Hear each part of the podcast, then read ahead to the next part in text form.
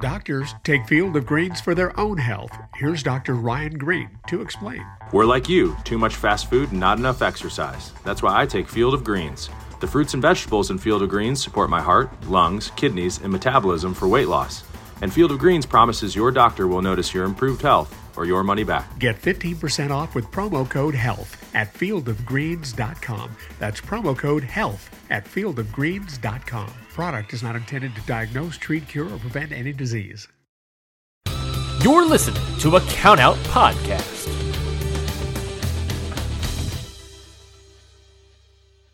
once again.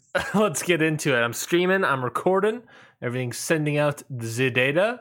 Uh, Restream's access to your Facebook account will expire soon. Don't know what that means. I'll look into that after the show. But we're streaming, we're going, we're beautiful, we're going, and let's get the show on the road as as it always is. Uh, Ring Post Radio Nights, baby. Let's get into it.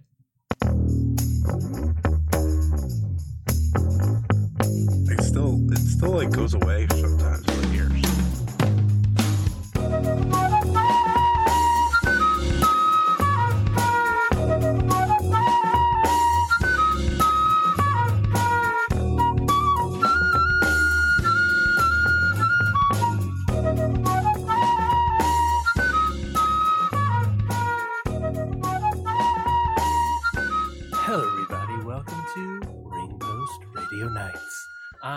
Your relaxing host at the I evening. had no idea we were live. We're- yeah, we are. you thought I was just playing smooth jazz for nothing? That's something you do. that is something I do. That is something I do. That is that is accurate. That is for sure accurate. But here tonight, we got a nice, nice Jack and Coke. No, no wine tonight. No wine tonight for old, ye old Ryan Knightsey. But uh, I'm going Jack and Coke and a glass of ice.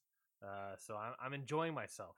I, I'm enjoying myself quite well tonight. But I hope we, can have you all at home can have an enjoyable night uh, for Ring Post Radio Nights.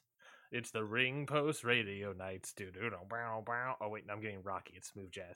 Dee dee dee, a Ring Post Radio. Do dee dee dee dee dee dee dee dee dee. Ring Post Radio Nights is happening for you right now. Ow. Any thoughts, Scotty? I don't know. Been having myself a day, man. I, like I, I, I, I, I was. I looked at the clock. I was like, oh, "Frick! Now I have to go record a show. I have to. I have to get myself in the mental uh mindset to record a show and talk about a show that I just want to burn to the ground.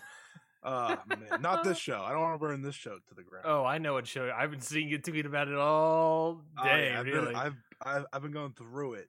Um, but you know, we have a lot to talk about. You know, we have to talk about Survivor Series. Whoa!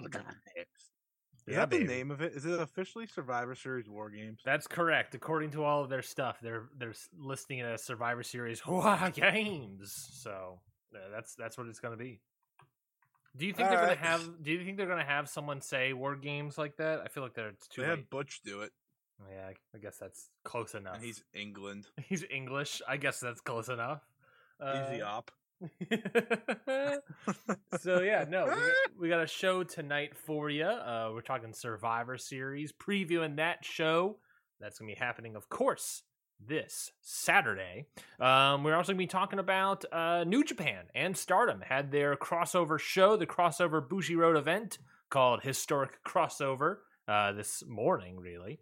Um, we're also going to talk about Impact Overdrive, another Impact Plus pay per view to sort of get continue the pulse of Impact, seeing uh, how you and I are sort of vibing with it, sort of feeling it out, uh, as it were. Um, yeah, I got a fun. I got a fun story to tell you about that later. Ooh, that's a little tease, a little a little topic tease for the audience at home. Uh, but of course, we got to start off with a little news, a little news for the evening. Um, and I think the only news that is worth really starting off the show is that f- during historic crossover, during New Japan Stardom's historic crossover event, following the IWGP US title match, Will Ospreay and the rest of the United Empire are, are, are celebrating and then out of nowhere the lights go out Um, and a video comes on the screen. Dynamic, dynamic, dynamic, huge pop from the crowd, from the Tokyo crowd, as Kenny Omega was on the screen, and it is officially set for Wrestle Kingdom 17.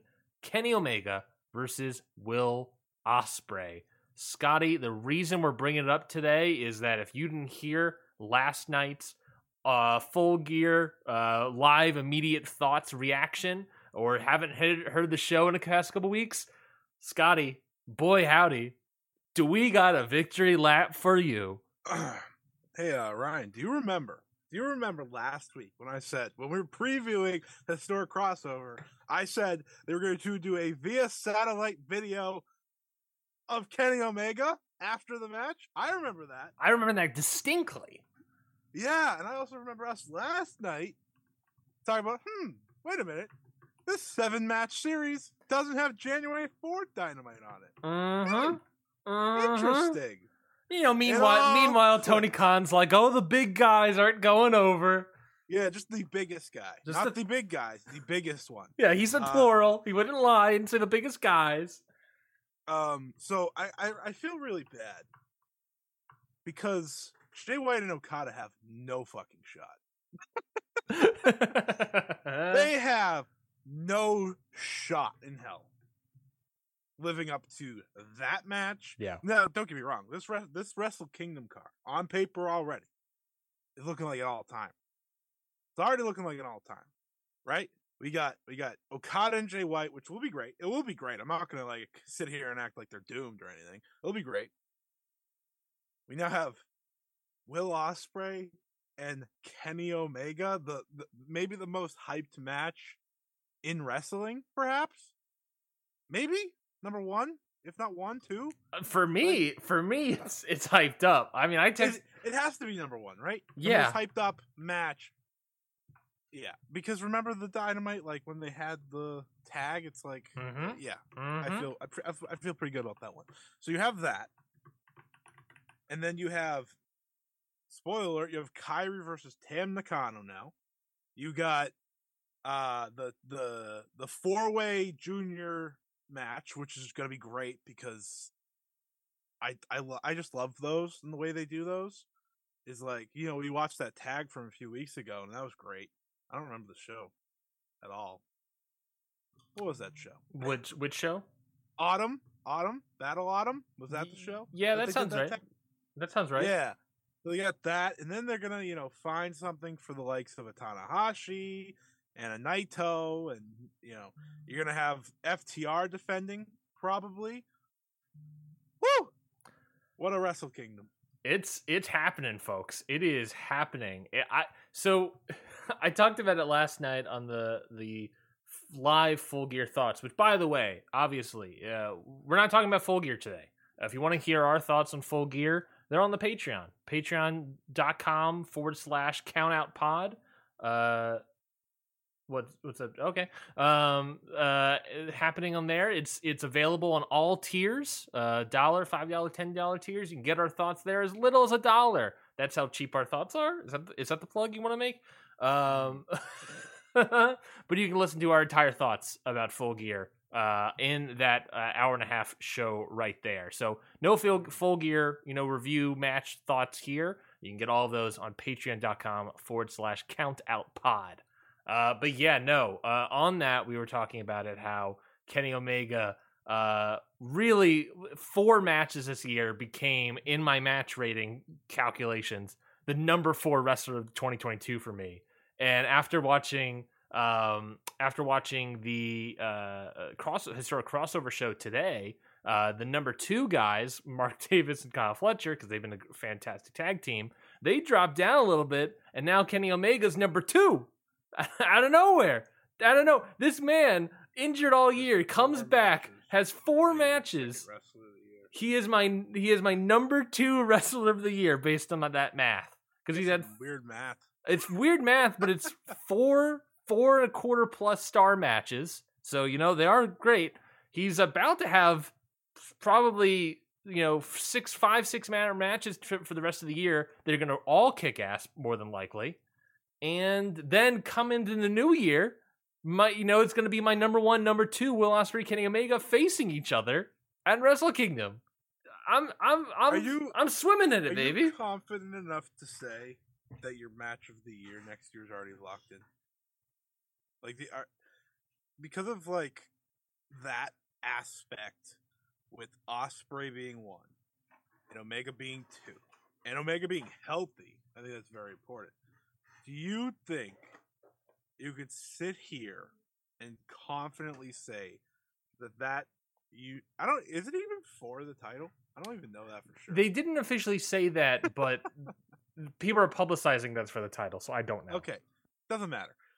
Could you sit here and tell me that Kenny Omega versus Will Ospreay at Wrestle Kingdom will be your match of the year? Because it feels like, by the sounds of your excitement, by the sound of the way you are talking this up, you feel pretty confident it will be your match of the year. Oh, for like 2023? Uh, yeah, Uh, yeah, yeah, yeah.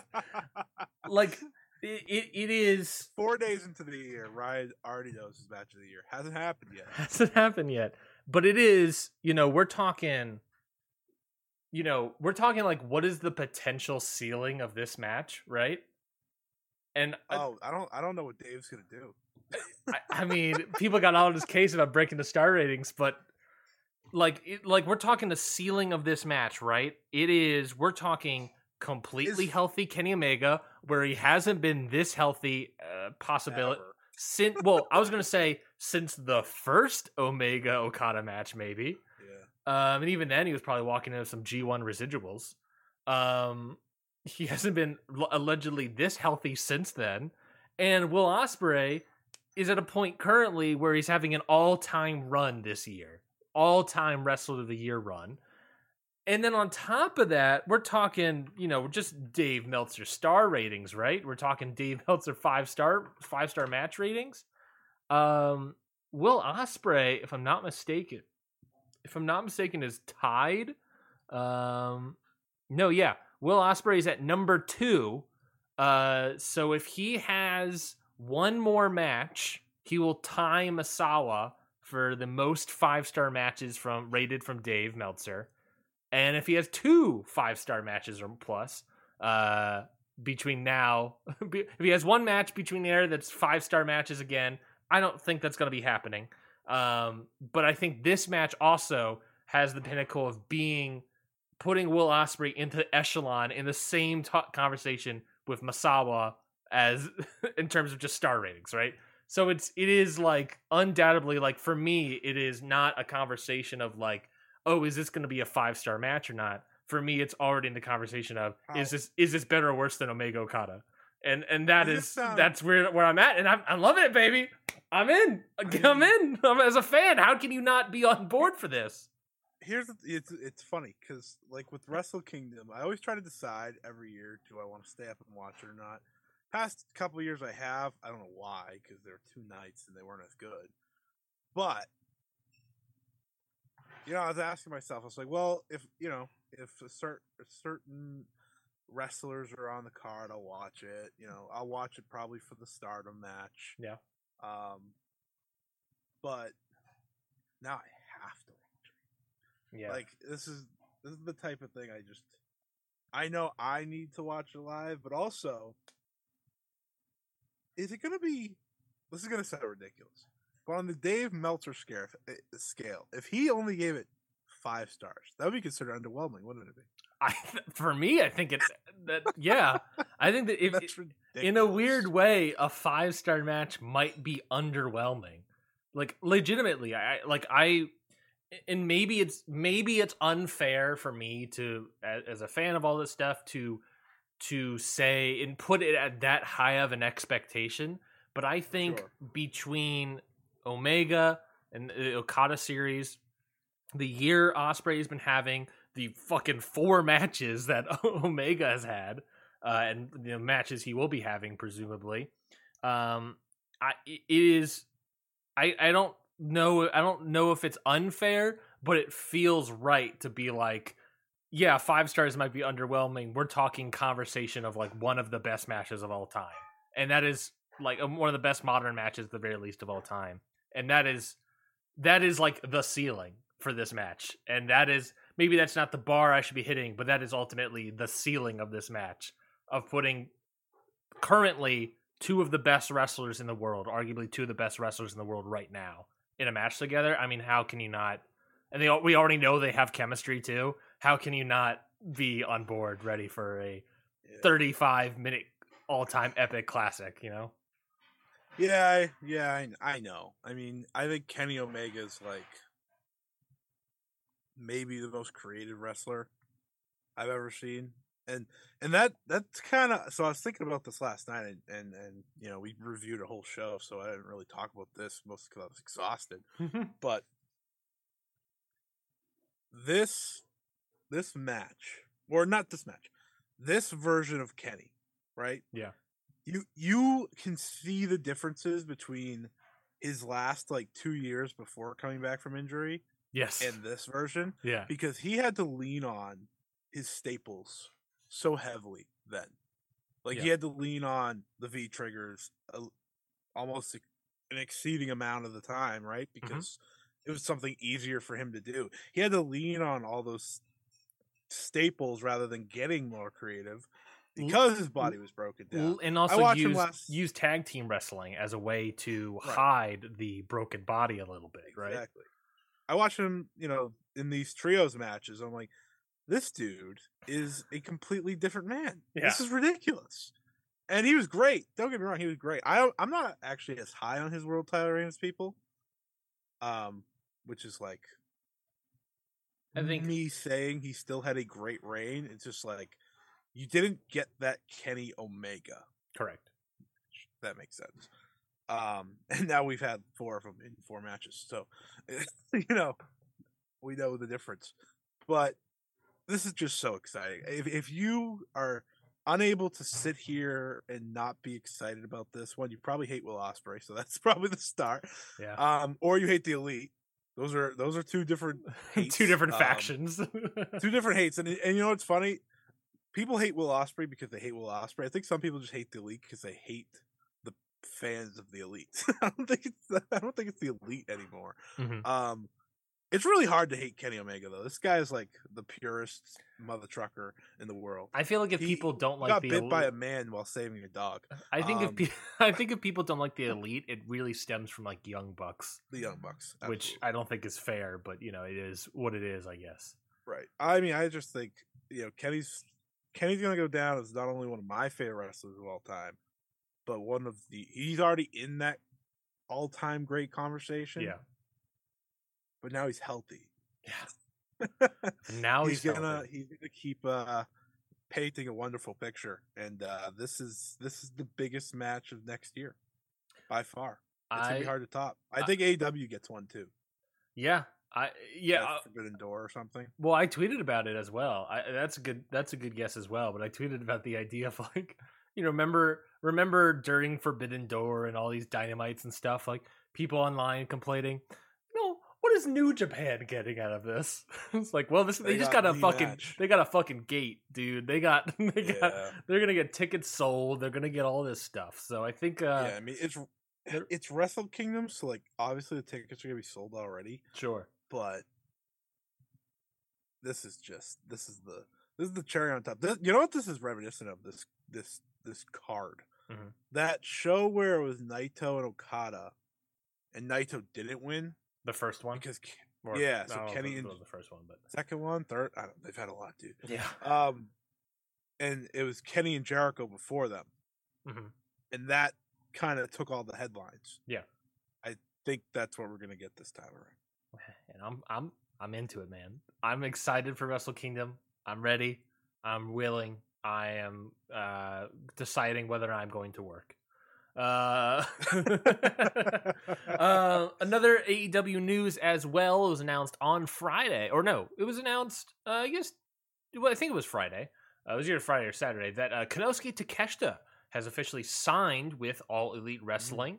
Now, what that means is for him is that he is still going to be a, a DDT wrestler in Japan, but when it's in the states, he's working for AEW. So they finally locked that down. Uh, we're able to come to an agreement to have Takeshita officially on board. So now he's officially on board. expect the push, expect the push to come, man. I think it's we're no title around the corner. Is that's really where we're looking at? That man is winning the All Atlantic and having himself a run. Yeah. Yeah. Uh, he feels like the guy that beats Cassidy. Um, He also just, uh, you know, I mean, you talked about who's that guy that, who's the next guy you build to, right? The young guy like MJF was, and I was like, well, I'm not saying for sure, but it could be him. It could be him. There's a good he's very chance. ta- he's a talented guy. Um, his English is getting better noticeably. Um, he, you know, he said he said uh, when Renee welcomed him on like tweets, he's like, "I'm gonna get better at English so we can do more interviews." So I was like, "Dude, you don't have to do that, but we appreciate it." Um, though I thought he did pretty good at his. Uh, he did two over the past uh, week. He did one on Rampage for him in June, Mhm. and then he did uh, like the welcome one on Zero Hour. Yeah. Um, but this this guy, sky's the limit for Takeshita. He he came into America as a guy that I watched in DDT. He was the champion right before he came over. Yep. Um, before losing it, and and he lost it, then came over. He had hits, he had misses. He didn't feel like the complete product that your you know your number one top ace type guy should be. Yep. He had a, he- almost had a Kiyomiya effect about him in some ways. Um, not not like you know Muto syndrome, but he just he just couldn't he just couldn't click it. sure. Came to America, oh my god, he clicked instantly. Yeah. and he's he's been a different wrestler Yeah. since. So eh, I think there is something to say about him just coming here and getting work in with so many different types of opponents rather than staying in just the small ecosystem that was DDT.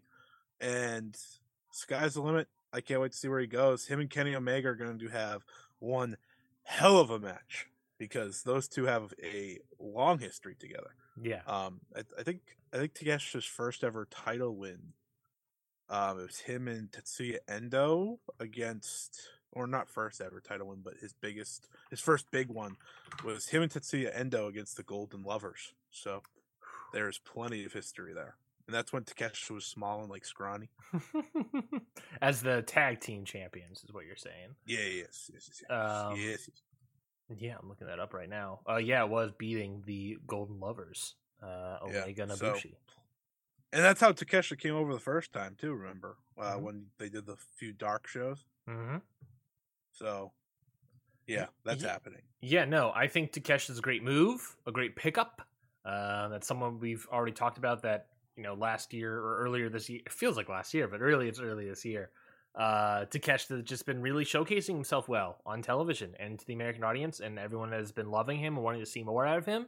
This is how we're going to see more out of him in AEW, and I'm excited to see what will come of this. I think you're right. I think an All Atlantic title's in his future.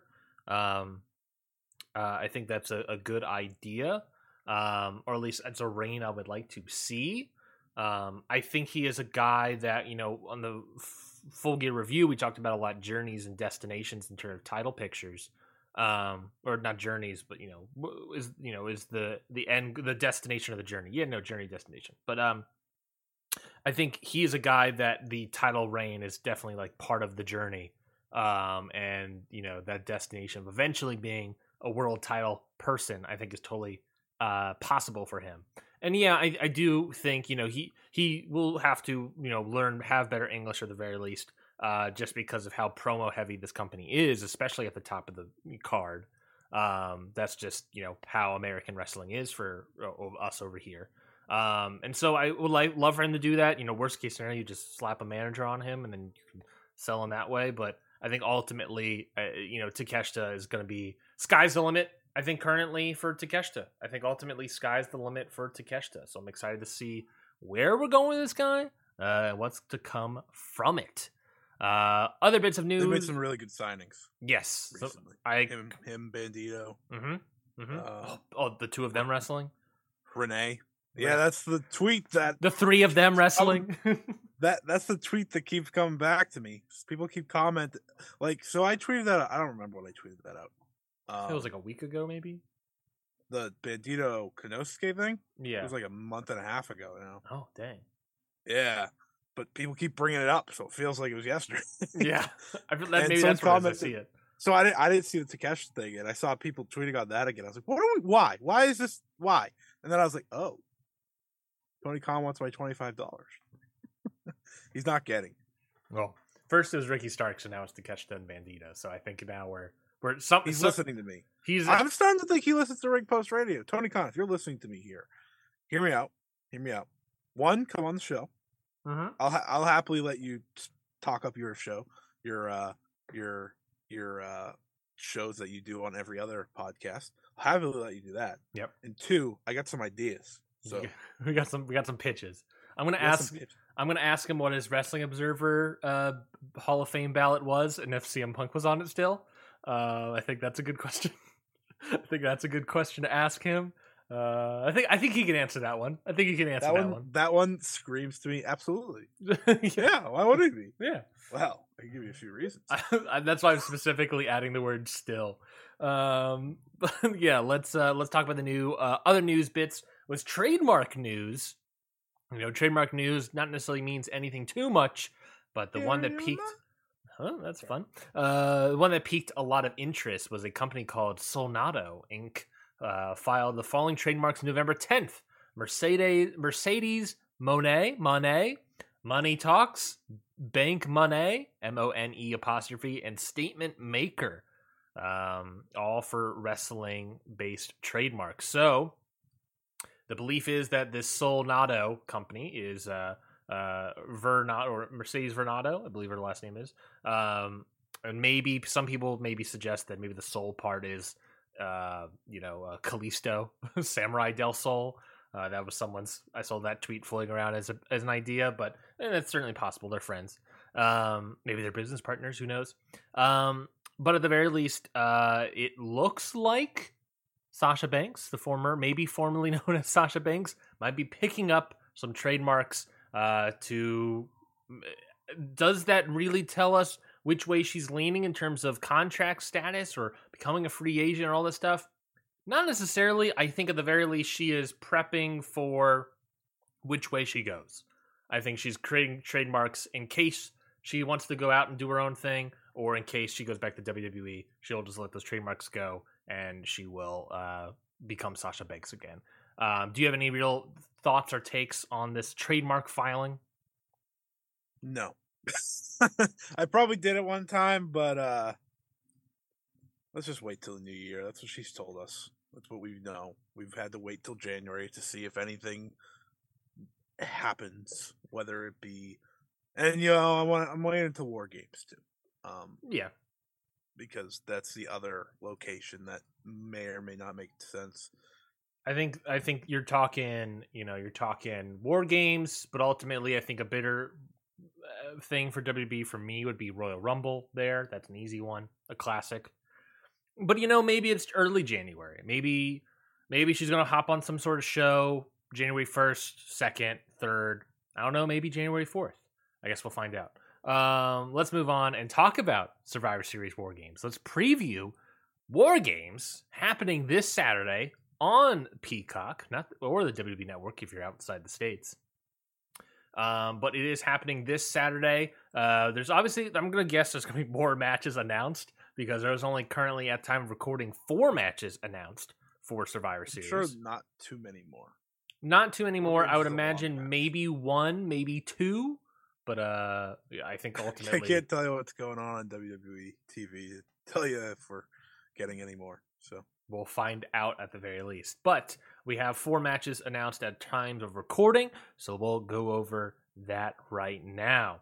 Um, I think we'll start off with the. We'll, we'll end with the War Games matches. So we'll start off with this one uh, AJ Styles versus Finn Balor in a singles match. Uh, we brought in Mia Yim into the fold with the club AJ Styles, Luke, Luke Gallows, Karl Anderson. Instead of having some sort of big eight man tag, we're just doing Styles and Finn Balor on the pay per view. Uh, so there's going to be Styles, Finn Balor. Um, obviously, lots of history with them in terms of uh, international wrestling, um, but at least with the club. Uh, but I think here, I don't know. You would think here that um, this finally could be the end of you know the club versus Judgment Day. It feels like this has been happening for a while now. Uh, the two leaders finally going at it, but I guess we will find out. What do you think about Finn Balor versus AJ Styles? About uh, three, four, five years ago, I'd be pretty hyped.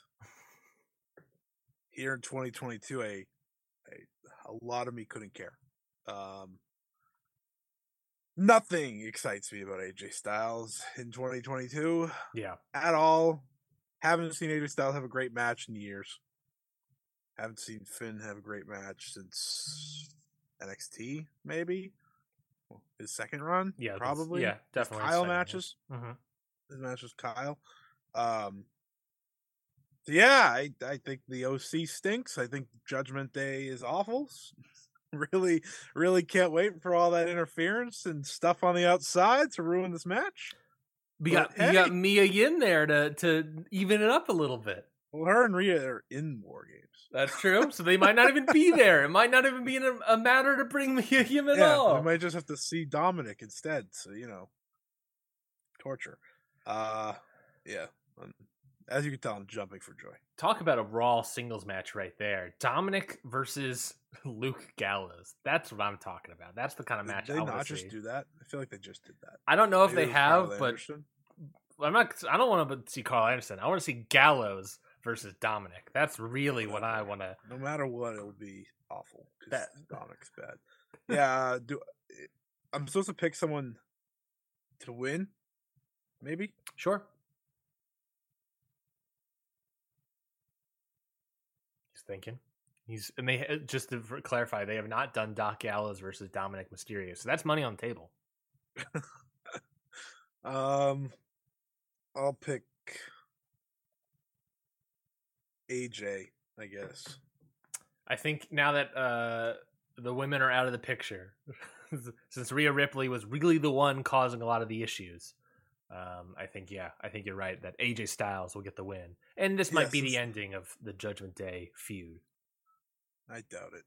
Mm. We'll still have to do an eight-person tag at That's- like day one. The pay per view that doesn't exist anymore, or the, All right, they got rid of that. I think it's now a house show. I think it's now a house show. Slap in the face. So is it just? So is this the last pay-per-view until Royal Rumble? Correct. At the time of recording, unless they Great. randomly add something, which won't be happening, this is the last pay per view until now in late January. Wow, Yeah, Sounds nothing like blessing December. in disguise. Oh, well, they have deadline. well, yeah, but that's more NXT. So unless they really load that up, which They won't. eh, they could, I wouldn't be. they have the crazy ass matches on them.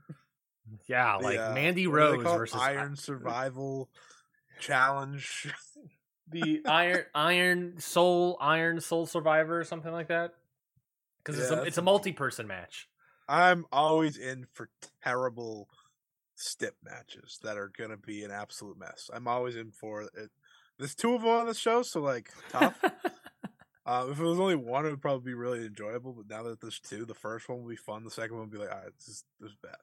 I feel like if you're gonna try out stipulation matches, you just do the one and see if it Yeah. works. Don't do two and waste up probably two hours, you know, an hour of your pay per view time. 25 minutes, right? Oh there, there's a time limit. You're right. There is a time limit. Yeah. But yeah, still, you're talking like an hour. You know, the five Yeah. minutes of entrances and stuff. You're talking an hour of your pay per view time with a match that you don't even know will work in the room. I, I do think you should do try matches in NXT, and then if they work, Completely agree. I think NXT is a good spot to invent match types. Match. Yes. it's kind of like uh, how baseball does like trials in minor league baseball. Mhm. Like they'll just be like, "Yeah, we don't know if this is gonna work, so we're just gonna stick you guys with this. Let me know. Let me know how it goes." Yeah. uh, and I think it's smart. Yeah, I think it's a good idea. Do I think this match stipulation is a good idea? Not It's just King of the. Mountain without the ladder. Yeah. So we'll see. Uh, Maybe that's which a better actually idea. Slightly tempting. Which yeah, I but I think honestly that ladder that might be a better version of King of the Mountain, but we'll find out, I guess. Uh, but that's deadline. We're that's we'll talk about that down the road. Um, but right now we're going to talk about uh, the singles match for the WWE SmackDown Women's Championship. Scotty, I know for a fact you're excited for this. It was during a a SmackDown show where Shotzi won a six pack challenge to earn a women's title shot, uh, and she's getting it. Uh, so it's going to be Shotzi versus Ronda Rousey at the pay per view. Give me I that just- I have to see excitometer. this in I want to hear. I want to hear Scotty how excited you are for this match. You should have seen my face when I saw this, and I was like, "Oh, wait a minute, I'm gonna be at that show." Yes, you are at the show live. You will be at Survivor Series. Yeah, I'll have my full uh, thoughts the next day. Well, how about that? How about that? Bringing in the hype or the sadness or whatever. Actually, I think the war games, at least one of them, will be good. So Mhm. that's hope. Mhm. This won't. This is gonna be awful. This is a train wreck waiting to happen. I, you know, I gave uh Ronda Rousey versus Liv Morgan a dud the last time they wrestled, whatever that is. Yeah. I'm very prepared to do the same here. Though, if they were smart, they just have Ronda win in like ten seconds. And Just no completely- Shotzi, but like, let's let's stop acting here. Yeah, I'm surprised they haven't put Shotzi in some sort of tag team situation. Um, The women's division is so bad on SmackDown. I was looking at this the other day because I saw someone tweet this out, and I obviously don't pay attention, so I don't know the difference. But but just just just play the game with me here. We don't have that much to go over, so you can play the game. Mhm. So this is the Smack. This is the Raw women's division first. I'll do that one. So Alexa Bliss, Asuka, Bayley, Becky Lynch, Bianca Belair, Candice LeRae, Carmella, Dakota Kai, Dana Brooke, Doudrop, Io Sky, Mia Yim, Nikki Cross, Rhea Ripley, uh, and Tamina. I didn't say Bianca Belair, but she's also on there, obviously. Yeah, it's pretty good. Uh, there, you know, some yeah, some pretty good. a good. mixture of a roster. You got some highs, Yeah. you got some lows, upper You got- card, mid card, lower card people. It's a good A roster. lot of the bright spots from when NXT's women's division was really good mm-hmm. Mm-hmm. with Rhea, Io, Dakota, Bianca. Candice, Bianca. Like that was th- that's pretty much your main core, anyways. This is the SmackDown. You're right. He roster. does. The Raw is NXT's women's roster from a couple years ago. Yeah. The SmackDown roster is a absolute train wreck. Aaliyah, B-Fab, Charlotte Flair, who is MIA. Yep. Emma, Lacey Evans, Liv Morgan. Mhm. It says Naomi, but no. but we all know the truth. Natalya. okay. Sorry, I forgot. Maxxine Dupri. I don't know if she wrestles, but she is on Well, here. I don't think she does. Ronda Rousey, Sarah Logan. Oh God. It says Sasha Banks. We know that's not true. Scarlett, Shayna Baszler, Shotzi, Sonya Deville, Xia Li, and Zelina Vega. You know, when Triple H was bringing back all of these wrestlers to uh to WWE, all especially all these female talent wrestlers to WWE, he could have decided to move any of them to SmackDown. he could have been like, "Yeah, we'll have Mia Yim on SmackDown, we'll have Candice on SmackDown, and then we'll do that." They could have done that. And instead, he just loaded up Raw, a classic Vince McMahon move. Loaded up Raw, and SmackDown gets whatever's left that he doesn't know what to do with. It's and so and by the way, he does know what to do with because I've also seen a tweet that really went into the idea of every single person that has had a challenge to Ronda Rousey or Liv Morgan in the past several months has won a six pack challenge uh, on SmackDown for like the past four challenges. Uh, it there it is not just a bad roster of a lot of not stars. Like Ronda's really the biggest star, but she is not currently at all. Um, she's just another person on the roster here. Uh, not only do you have no stars, but none of them are that great at wrestlers. Um, you you also have uh booking malpractice of lack, just a lack of creativity up and down this roster because you're just booking six pack challenges over and Oh, over oh, again. Sorry, I forgot Ra- Raquel Rodriguez. I'm so sorry. How dare you? Um, but it's bad. It's really bad. And what's funny is that SmackDown's usually the better show. You would think that. You would think that. It, it is because you have this is this is how they book these shows. They say, okay, we're gonna put all our little like indie people that people loved in NXT and Raw, and then we're just gonna put Roman Reigns on SmackDown, and that's good, and it works because you have Gunther too, and Sheamus, and you, you know you have a crew there.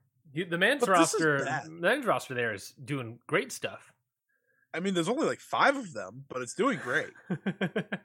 That's the problem. This like SmackDown has a really bad roster, yeah, that but they have roster- Roman Reigns, Yeah, so they fight around it a little bit. Also, but it would be a better roster. It would also be a better roster if it was well booked, and the women's Yeah. roster in SmackDown is just not well booked. oh, it's terrible. You're doing the Uh, same Bray stuff Wyatt's picture, again. by the way, is still the feed. Great. on. Great. So just wanted to just wanted to say that. We can move on. Done talking about the roster. it's it is booking lack of creativity for the women's roster, and it's very tough to see that. Um, lack of talent as well. that's true. That might be true. Uh, sit here and lie. We'll move right into the women's War Games match. Speaking of the rest of the women's roster, The uh, Raw Women's roster. It's good. Yep, yeah. The- You want to talk about how good the Raw women's roster? We got the women's War Games match: Bianca Belair, Alexa Bliss, Asuka, Mia Yim, and TBD. You don't know who that TBD is gonna be. It would be Versus funny for Sasha Banks Sasha Banks. adding her to the Raw roster. The worst idea. Uh, versus Bayley, Dakota Kai, Io Sky, Nikki Cross, and Rhea Ripley. Um, who do you think to the TBD is going to be, and what are your thoughts on this match? the TBD, I don't think it's actually going to be Sasha. Um, that's important. I don't think it's going to be Sasha. Um, I don't think it's going to be Naomi. No. I think the I think the obvious one is Becky Lynch, Yeah, if she's healthy. It's Becky. which Um, I, I presume she is. I mean, she's out. Remember, it was her elbow, if I'm not mistaken. She's out here flexing on set of the Young Rock. Uh, I think Hey, I think she's might be good. She's just coming back don't know when from New Zealand. That you never know. I don't know when she recorded that. Well, well, she's I, I, yeah. I guess that's true. She will be posting late videos, but I believe it's happening. This filming now. It's got to be Becky. Who else is going to be? Yeah, Becky's the only person that makes sense in the story as well. It'd just be jumping Yeah. in like a random person, like Sasha, which Yes. be huge, So- but not a good idea. I think. Someone made a good point to me of why Roxanne Perez wasn't on the main roster, Uh huh. and it's that she just turned 21. Yeah. So, like, that was probably what they were waiting for. I think she'd be cool. It won't be her. Um, No. If I learned anything from watching that uh that uh spin the wheel make the deal match where it was a uh, violent you know showcase of brutality, uh Roxanne does not have a violent bone in her body. So I don't think a War Games match would be a good showcase for uh, talent like No. that. But I'm also not going to blame her for that one because of who she was facing. Uh, anyways, anyways, because you know that was train wreck. Um, as I was saying before, you just confused me. I don't even remember what I was saying. Oh, the match itself. I think it'll be pretty good. It's very reminiscent of that first War Games women's match. It's like almost the exact same group to a T. Um, and I thought that match was great. That first women's yeah, War Games that was match. that was the best women's match by far Yeah. that they've had war games wise. Mhm. Um, and that's when again. Let me let me see that exact lineup. It's a real good lineup, uh, like you said. Oh, I got it right here. Most of them are the same. Is this is this the first one? I believe that was the Dakota Kai turn. Yeah. All right, ready? It was Rhea Ripley, Candice LeRae. Check check. Uh Candice isn't in it, but Candice if she was healthy, but I know she's hurt. Um, Tegan Nox, Dakota Kai. All right, so that's two. Shayna Baszler, Bianca Belair, Io Shirai, and Kay Lee Ray. So you checked a lot of boxes there Mhm. in terms of having four from the original one. Um, Io's been all of them, by Yep. the way. I don't know if people have realized that. They need someone been- to do a moonsault off the cage. Yeah, well, there. I I read someone say expect like a lot of crazy things because they need footage from the main roster. Yeah. Yeah, no, So- yeah, that's fair. so it should be uh, good. But yeah, I, I think this match will be really entertaining, really good. I mean, damage Cro- control couldn't be more in the gutter um, in terms of booking. But you know, that's that's that's what this company is. Yeah. is what it is. I'm I'm here to watch a good match, not to watch good booking. Um, if I wanted to do that, I wouldn't try. I just wouldn't try. I'm just not. Now, I think Ah. for me, Becky Lynch is I think the the biggest obvious pick of a return you could have. Um, that would get really get the, the Boston crowd, really get the Scotty Edwards crowd off their feet to have Becky Lynch return. Oh, I want to be oh, oh. on their feet. Why would you want me off my feet? Uh, I want you to fall over in excitement. um, no, I think Becky Lynch is an obvious good pick. If you want to go a deep cut, I think Tegan Nox could be fun. Um, if if she's healthy and able to be picked up, uh, I think Tegan Nox could be fun. You know, Dakota Kai's on the other side, uh, but that's really for that would be really for half the audience in the crowd, the Yeah. NXT crowd. Uh, Be me. Maybe you uh, in, a, in the in half the arena. Everyone else would be like, "Who? Who?" Um, I think that's another thing that people forget that NXT was like at its peak, half the audience that like WWE would get, that main roster Raw would get. Like, so when people were like surprised that like the crowd had no idea who Tommaso Ciampa was, it was like, yeah, because like half the Raw, the main roster crowd watches NXT. Um, Yay. so I think that's that's where we get. But I do think Becky Lynch is a good uh, pick. If it's anything like the first women's War Games match, this should be pretty good. I think there's a chance it could be similar to that. Um, but I They have the talent in it. I them agree. I agree. They have the talent in there, I think adding Becky Lynch could be good. Um, Th- There's less bad than good in the match. If that makes sense. Like well, yeah. It's If the, you look at the it's, it's competitors, the Raw I women's. a it's the Raw women's roster is what you're saying. Yeah. Is that it's there's less. Yeah. I mean, really you dunking Bian- on the SmackDown women's roster today. it's really bad. yeah, yeah. it's really bad and it's led by Ronda Rousey. What do you want me to do, dude? Um, listen, we just spent last night talking about how bad two women's matches were. I think we could. It's okay. It's okay. to continue like, to continue talking about other women's rosters. if it helps, I just shat on AJ Styles versus Finn Balor. I could do this true. all night. uh, But this this should be. I think this will be great. I actually do. I think they're gonna probably start the show off. It's gonna be hot, red hot. Great way to start it. Um, who wins? Probably the mystery person. Uh, yeah, I think that's the if easy. it's uh, assuming it's a bigger name and not Tegan Nox. No offense. It'll be the bigger person. I don't. I don't like TBDs in my War Games matches. By the way, I'm not a Wow, fan it was of. great the last time. Yeah, because it was what Kevin Owens last time. Yeah. I don't like it because like the psychology of it is off for me. Like you know, the idea of the heels having the advantage is always you know what you want in a War Games match, and they'll have it. You know, probably you know if they Yeah, su- what's the match they're doing to? they're decide that? doing Rhea Ripley versus. Mia Yim, I believe. I believe that is the match. I just saw it. Uh, it's Asuka. Asuka, Rhea Ripley versus Asuka, and then for the men- rematch. and then for the men's advantage match, it's the Usos versus uh, Sheamus. yeah, that's gonna that might kick ass. I'm not gonna lie. That might one kick ass, but also the idea is that the heels. Asuka and Rhea could be pretty good. I agree. I think the idea though is that the heels will have the advantage uh, for Yeah. war games, so They have to. they have to for the It's for not- the psychology. The, sh- the the match doesn't work if it's the other way around. It never does. And the reason I to that point though, the reason I don't like TBDs is because the idea of of well now the heels have sort of lost an advantage because they don't know who that TBD is going to be. They can't prepare for that fi- fifth person, uh, so the the advantage kind of goes out the window. I Um, live for the surprise, though. but know- you, you you know know, these it's, companies. This is- WWE. This is American wrestling to a T. Yeah. They love the X. They don't do X. They do TBD vacant. Um, but they love the X. And you know what? I'm gonna say it. Fans love the X too. They love not like a lot of the time people just like the surprise. yeah, no, I, I But, agree. I'm not saying it's a But in terms of your well- understanding, it does make a lot of sense. Yeah, I, I I'm saying I understand why the X is important for WWE and the X is important because what are you gonna do when you run out of pops? Um, but uh, but uh, but for me, it's just the psychology of it. Um, Yeah. it's just a little off, just a little off. Yeah, Not well that's why I'm happy the men's match they they didn't wait.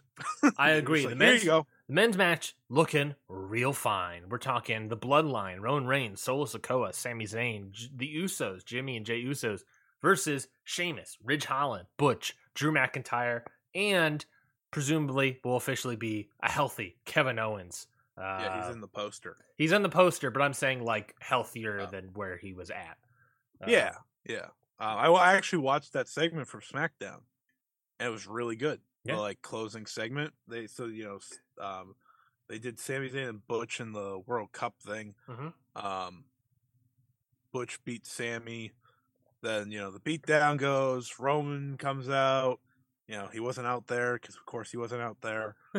he, he walks down. You know it's kind of it's pretty cool. You know because Roman and and I give this credit to Roman all the time. He does feel so much bigger than everyone else. So it's like oh my god. But when that Kevin music, uh, Kevin Owens music hit, you're like, the crowd lost it. They were chanting "Holy shit!" and they had to they had to beep bleep it all out. And I was like, well, that sucks. yeah. Crowd's going off their freaking rails for your damn surprise here, and I can't hear. Um, but you know they're gonna play to the Sami Zayn, Kevin Owens story. That's gonna be fun to watch. Um, you have a lot of good wrestlers in here again. Sheamus has been off his shit, Yeah. to say the least. You Uh, might so be excited. You might be fun. excited about Drew McIntyre versus Roman Reigns or whatever. I'm not excited about that anymore. Sheamus versus Roman Reigns. Well, I was gonna say you might be excited about Kevin Owens versus Roman and the prize fighter, but really the match to see is Sheamus versus Roman Reigns. That is, Yeah, that's why he's at the head of the poster. yeah, that's why he should be at the head of the table. Oh, oh. he has oh. Sheamus has done incredible stuff, and I fear that they're gonna be. I kind of love the brawling brutes. Never thought I'd say that. Me too. I, I kind of fear that because it's Triple H, he's going to be pushing Kevin over Sheamus. Um, but really, you should be doing Sheamus because he, the energy he's on right now is unmistakable. It is really, really great. You can really connect to it.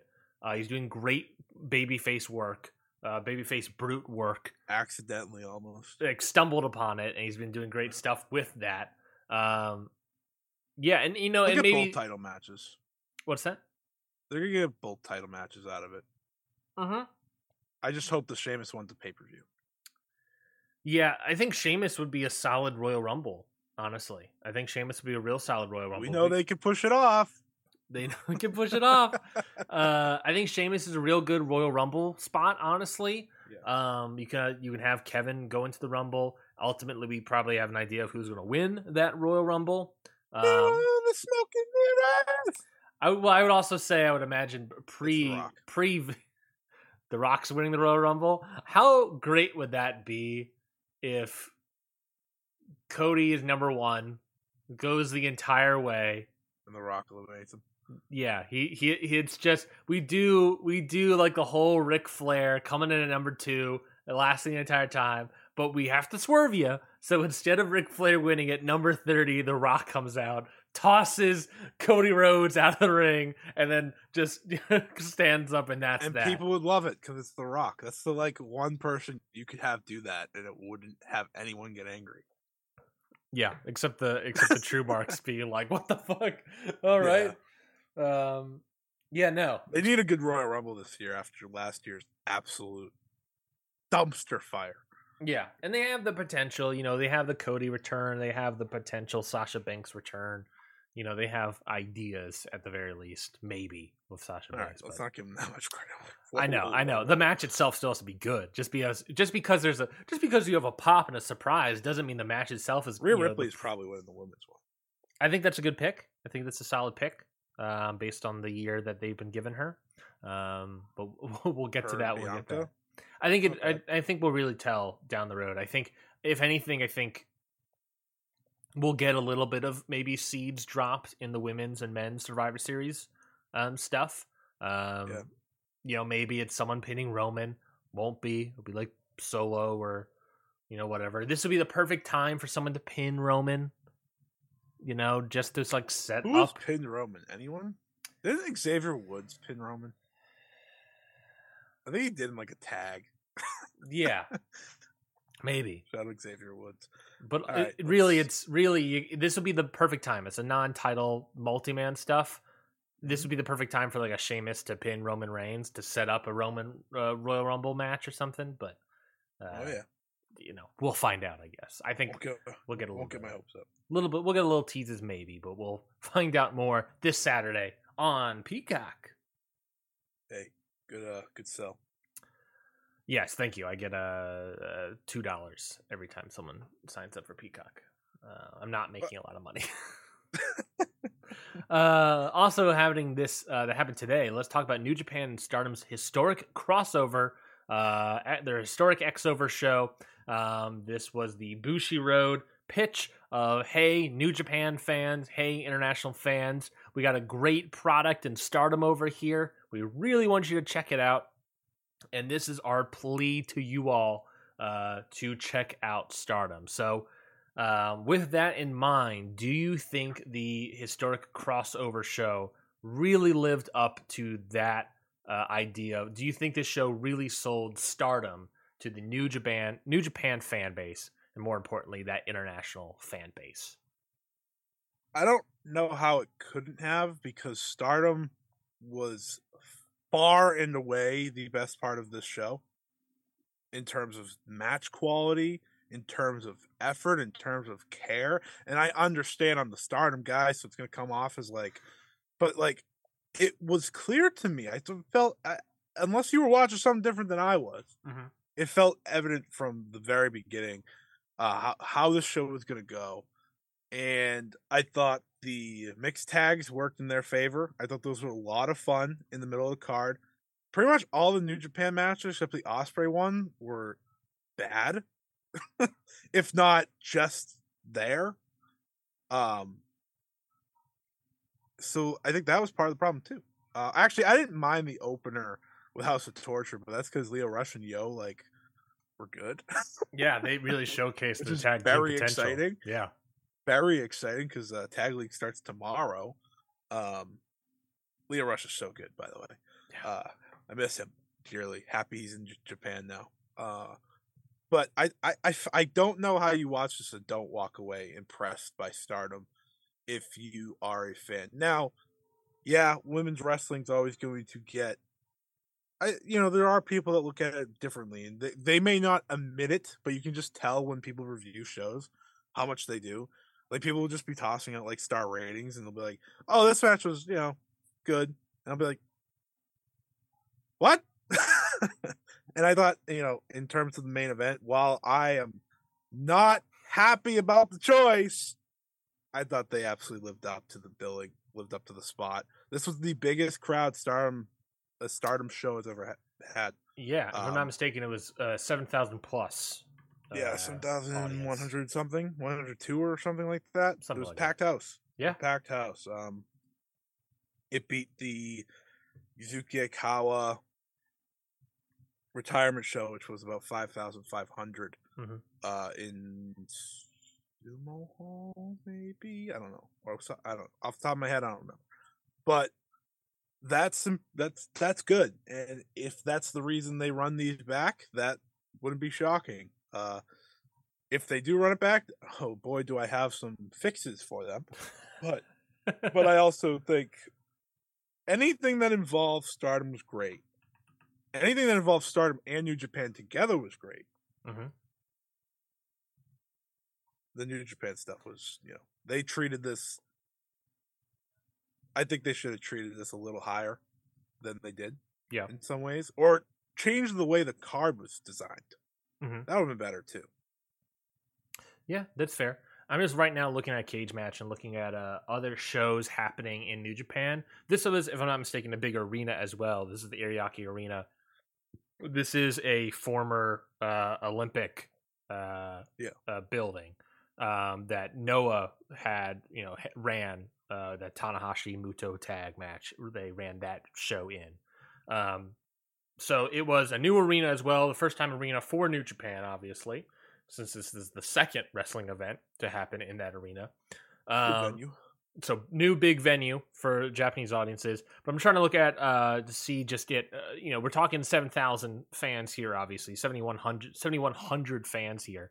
Declaration of Power was as Korakuen, uh, Ryogoku Korakuen. Um, Best of Super Juniors finals. Um, that was in Budokan Hall. Uh, 3,500 people.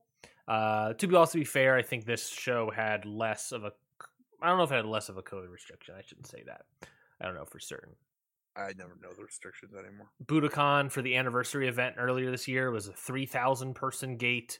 Um, oh, compared to ye old Wrestle Kingdom, Tokyo Dome. Ready? Ready for this? Tokyo Dome Night 2, main event, of course, was Kazuchika Okada versus Will Ospreay. According to the cage match, 6,300 fans in attendance. So what you're saying is what I knew already is that Mayu Iwatani's a bigger draw. All right, cool. Sounds good. To be fair, that was the night two. Mo- you know, Yeah. usually January fourth is the bigger one, which it was. It was twelve thousand. Uh, so you know, there there is that. But uh, yeah, no, it's uh, pr- just looking at this. I don't know It's if it was. impressive. It might have been. It, might have been. Don't quote me on this. I would do a lot more research, but it might have been the second biggest gate for New Japan New this Japan this year? this year. Don't quote me on this, but might have been, might have been. There's interest. Stardom fans There's showed up. There's interest. Stardom fans showed up. The Stardom roster showed up. You know, like you said, Saeed got screwed. Um, Yeah. which we'll get to, but Yeah, I, I do I do think overall the show was good. You know, like as much and part of me is complaining because I was so tired yes. when I had to see Lij stroll out there against Gideon Grey, and I was like, "This is ridiculous. Why is this happening now? Why did this not happen to at the beginning of the show?" Yeah. because the mixed tags were so much fun, Yeah. and so interesting, and then you hit me with these two things. I'm like, "Come on, man." Yeah, it's the it's the tough thing of uh, uh shows like this where it's just the mid card area is just a bunch of tags that don't really matter. But let's talk about the main event. You know, we're talking. Let's talk about the match that helped draw seven thousand gate. Um, which you know, draw. you know, you got it. You put it on their, their backs. They're the main event. They were in the announced main event. 7,000, 7,100 people. Uh, Kairi versus Mayu Iwatani. Um, this was, uh, of course, for the inaugural IWGP Women's Title match, a title that is, of course, uh, you know, inaugural champion. Always also going to draw as well, uh, and was really up in the air. So I think this helped draw the whole pay per view as a whole.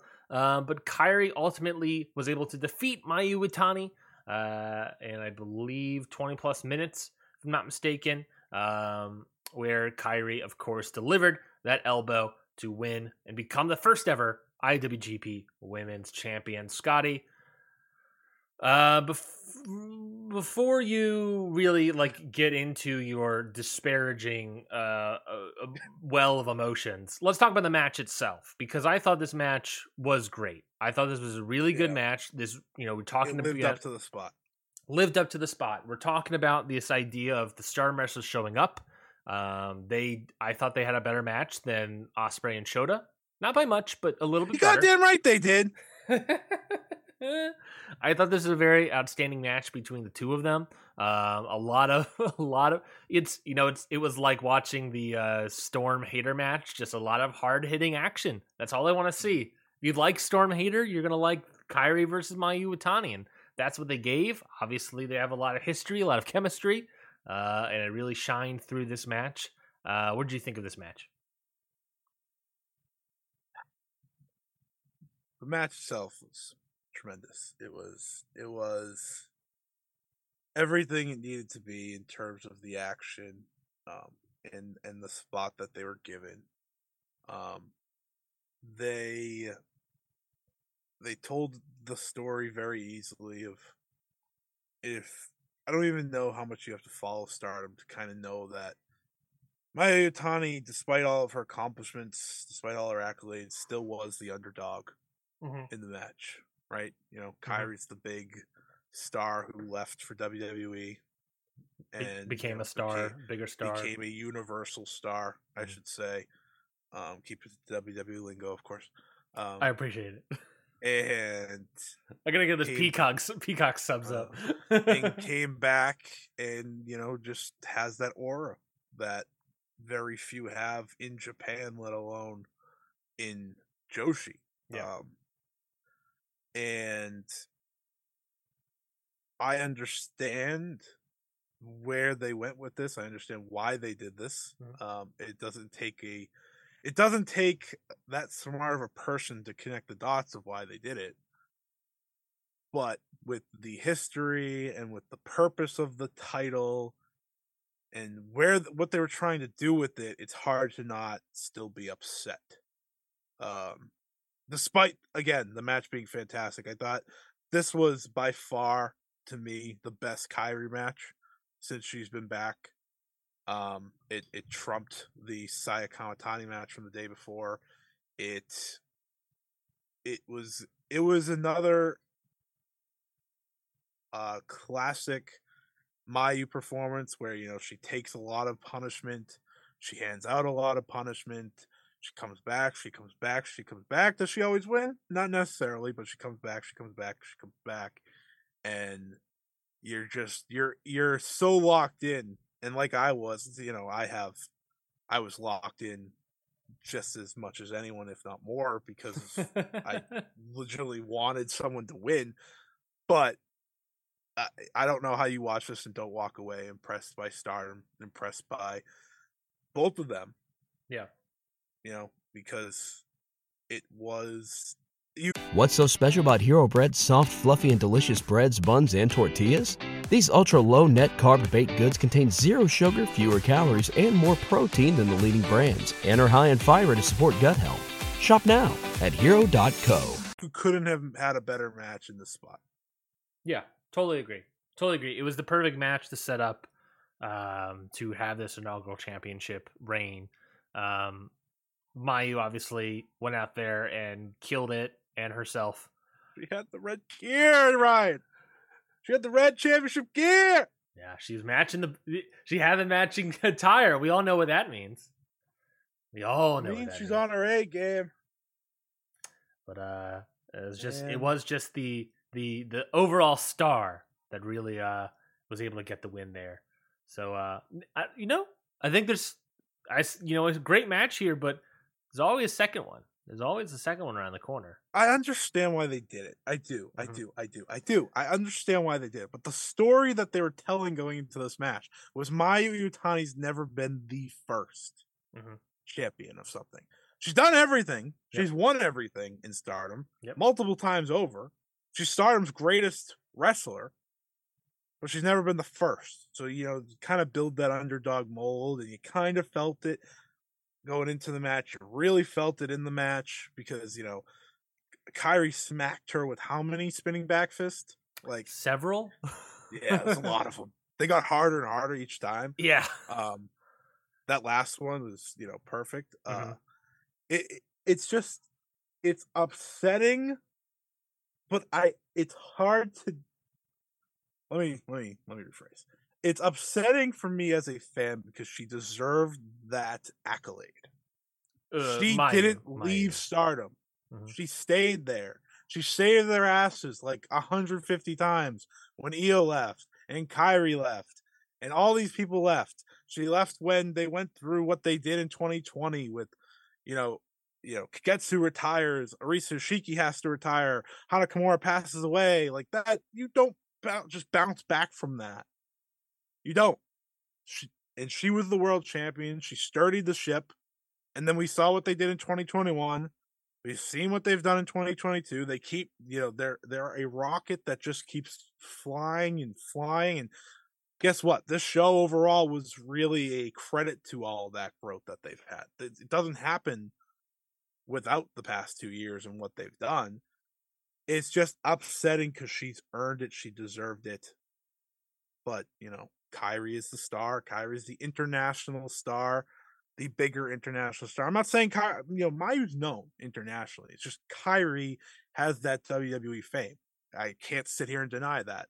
Um, and you know I I I always thought it should have been Mayu because of how much she has meant to Stardom. But you know, once Kairi was put in this tournament, it was hard to think that they wouldn't go with her. Yeah, it, it was when when Kairi came in, and a couple months later we hear about the IWGP Women's Title. You're like, all right, I think we can see the writing on the wall here. And I think they did, Yeah. you know, to that point though. You saw the writing on the wall there, and you know, of obviously you're more biased towards Mayu in this spot, but they did a great story and a great showcasing and made it very believable uh, that maybe it actually could be Mayu. I think they did a great job of selling. Good. I, you know, when we, we previewed the started saying the match stuff, I was saying that you know it kind of kind of could have been anybody. It, they did a great job really showcasing this idea that you know maybe it could be Mayu. Maybe Mayu is the person that's going to win this title. Coming out with the red gear, another tease of really selling this idea that no, it's it's it actually might not be Kairi, and I think that that booking, that well well well written booking uh, from Rossy.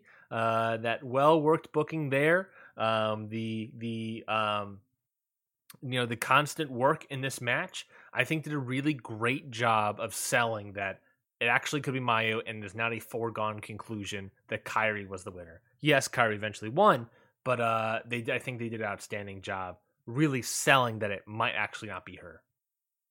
Yeah, I mean, a lot of it's hard for me not to just sit here and be like, well, a lot of this feels like Bushiroad had some say in it. Um, which, you know, the entire Angers me a Bushiroad little pay per view, basically. yeah, I know, angers me a little more, but it's okay. Now Mai doesn't have to be stuck on New Japan cards. But now she she gave up her SWA title as well as part of the booking. I know, I know. That's what sucks. It's like, gotta give up her title. I did all this, and now she's kind of like, gotta find your way again. And you know, it's okay. It's okay. You know, we weren't gonna talk about Gold Rush, but I'll just give the idea here since, like, Stardom Dream Queendom is going to be another show of the year candidate. We're, we're on our way. Yeah. Um, I, I, someone told me that I guess they're doing Kairi and Tommy there. Not for Huh? the title, not for the title, because the title's first defense is at Wrestle Kingdom Yeah, against Tam, yeah. um, which they hinted at earlier in the night. I don't know how many people caught that because so many people were so shocked when she showed up. I was Mhm. like, she, Taichi literally told her to go get the belt, and she said, "Oh, okay, yeah. I'll go get the belt." Um, so whatever. Uh, but yeah, it sounds like that might be the match for Dream Queendom. Just tossing that on there, first time ever. Um, which oh, boy howdy, um, as Ryan likes to say. But yeah, that Dream Queendom card, the, uh, that's the final entry into a the show of the years and the match of the years and all that conversation. And right now we are set with Shuri and Julia as your main event. We are also now set with the first WWGP title match with you know Kairi and Tam on that Wrestle Kingdom show. hmm It's hard to say we're not cooking here in Stardom. You know, I I could sit here and be as upset as possible, and I'm going to be upset as possible for the next you know foreseeable future. I have to record more podcasts talking about the show, so it's impossible for me not to Mhm. move on for a while. But they they just they don't know what slowing down means right now. They don't they, they don't they don't do it. They don't get it. They just keep going. Yeah, I mean, it's been a great year for Stardom, and you know, it's like I said, also been well booked as well. This Maya stuff is well booked. You you have to think that you know maybe the guy booking it is a, a Hall of Fame candidate. I don't know. Maybe uh, maybe that's a, a conversation uh, another day. Let's talk about the semi semi main event. I was hoping I would get like a, a push a button of Scotty with that comment, but it didn't really didn't really hold audience. What'd you say? I said uh, may, maybe maybe this well booking deserves a Hall of Fame candidacy for uh uh for uh, uh Rossy, but you know maybe maybe that's a conversation for another day. Maybe maybe you know convince the people that uh that are against. He does deserve his candidacy. I've seen so I've saw some articles. I'm not going to point out who talking about what he's done, and they said, said "Shh, "No, I'm not going to do this." well, let's move on to the semi-main event. It was Will Ospreay versus Shota Umino for the IWGP US title match. Uh, you know, a continuation of this little feud here. Nice little feud here. And they really teased up Shota Umino to begin this match, right? You know, Oh, little promo video being like, uh, the the Okada upset. shock. The Switchblade shock. I was like, oh Jesus. really, really leaning into people like us that are like, I'm getting Jay White vibes from this guy, from this entrance. Um, didn't end up winning, of course, but I think he did a great job, great showcase. Uh, a little bit of that babyface fire. We've talked about it before. This guy, anywhere other than England, uh, is real. Well, Oh my god. not England, anywhere other than Rev Pro, uh, is really good. Pretty much England. This was a really good match. I think this was better than the Royal Quest one. Um, Yeah, yeah, yeah. Cleared. and uh, yeah, I, I I think they got something here with the Shota fella. I think they got Yeah, something He's here. uh, he's gonna be the ace. I'm, I'm I'm willing to say he's going to be the next ace. He Yeah. just screams confidence, which is shocking because he had zero in Rev Pro. It felt like at times. Uh he man, he's just a different guy. He's just a completely different guy. He's a different guy even from his other appearances. Like he shows up in New Japan, I was like, this guy's this guy's megastar waiting to happen. Mhm. Uh, he's only gonna get better Yeah. too. We have to remember that, right? You know, like these people that come back from uh excursion aren't aren't amazing in a day. Jay White took a little bit, right? Mhm. You gotta find your mold in these characters, and I hope he gets some sort of decent sized match at Wrestle Kingdom because Yeah. he he's the guy. It's it's undeniable, right? And in this match, you know, when Red Shoes looked like he was gonna end it, and you know, Shota's playing up, like grabbing him and getting up, and he's firing up. I was like, yeah, this is this. They're gonna play this a lot, obviously, and they have to because this is your main event ref. Yeah. and he's going to be a main eventer. But yeah, he's uh, they got a good one. They got a good one in Shota. I agree. And you know, you're talking about Wrestle Kingdom. You know, maybe it's only one show, so maybe they can't necessarily put him in a singles match. Best match of his career, also by the way. Yeah. Um, uh, you know, maybe you know maybe they can get a singles match for him. Uh, I don't know, just because of the card. Um, but you know, It'll be tough, but well, I was gonna say, you know, Tanahashi, baby. there's a former, there's a current former ace or whatever that uh got an open like date right now. Feels like a layup almost. It does. He doesn't even have to beat Tanahashi. If he did, though. but he could. Though. but, He but, did, but he could. I think it'd be, I, uh, you know, that's what they've done with Tanahashi over the past couple of years is put him in these matches with these younger guys and see how they, Jay White, Jay Wa- Okada. Okada. Uh, you know, he did it with Great-O-Khan, but that was different. yeah. Um, Great-O-Khan's not that guy. Uh, but Shota Umino is. And I hope he gets a showcase match. Him and Ren Narita getting showcase matches in some form on this show is a great thing. I forgot that sh- that match is also set for that. Oh my god, uh, that card's insane. Um, Yeah.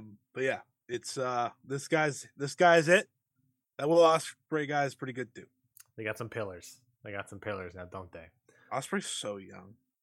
I, it, I look up every once in a while to remind myself how great this guy is. Is I look up what his age is, and it's upsetting every time. You know, I. It's funny with Ospreay. I didn't agree like that he was the best during his a few years ago. 2019. Yeah, I thought he still had pieces to put together. Yeah.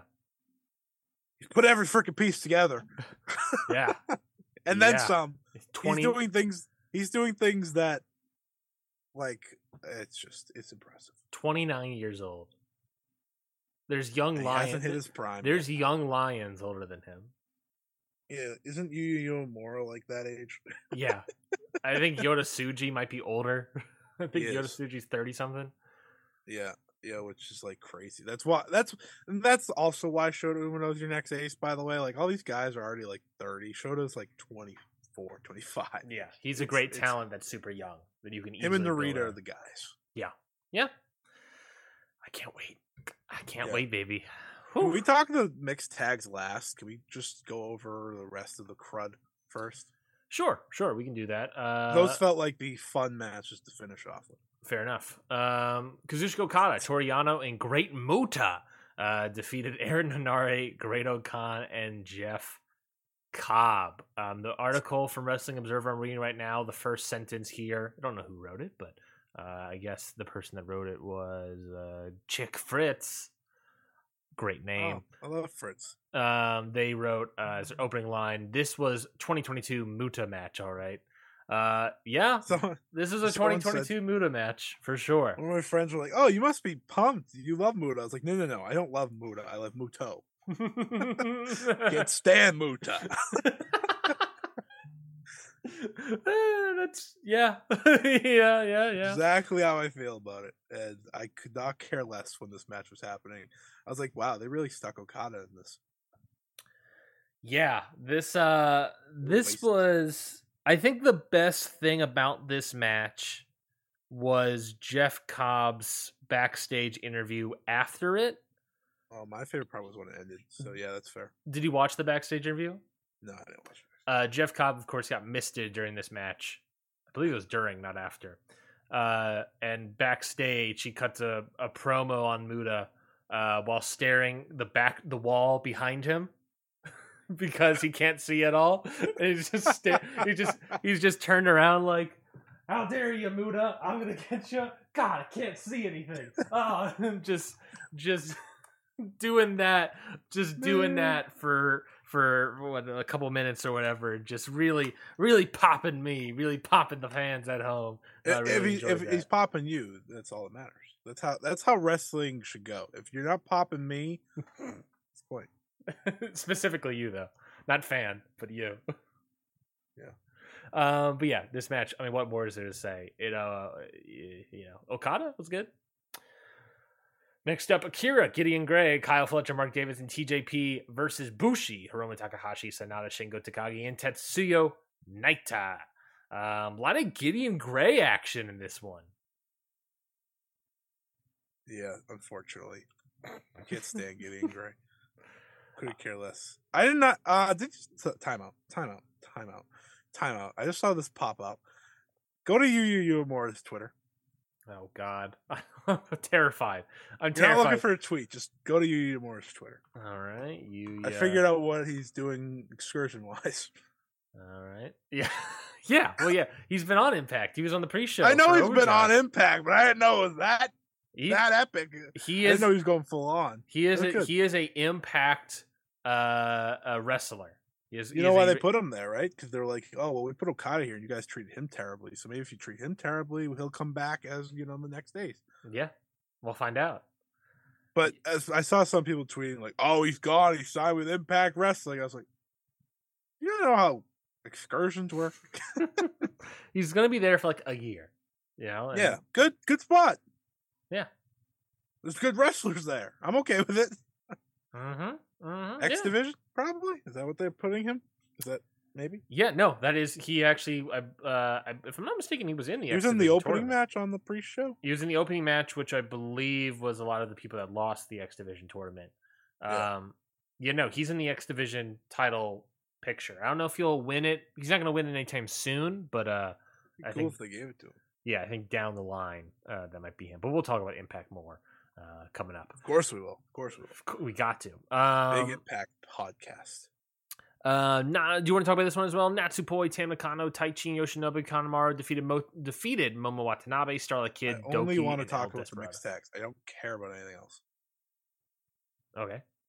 Well, this was a mixed. This was a mixed tag. That's yeah, no, no, I, I know, I know. Well, you know, the, the, I forgot we talked about the Lij tag Yep. because it was so quick that I was like, "What?" yeah. Um, no, this was fun. Um, El Desperado and Starlight Kid getting to have the matching masks or the dual masks. That was the best part. hmm Um, also the entrances of Natsupoi, Tam, and Taichi, of course. You know, we had the we had the concert prior to the match, um, which was fun.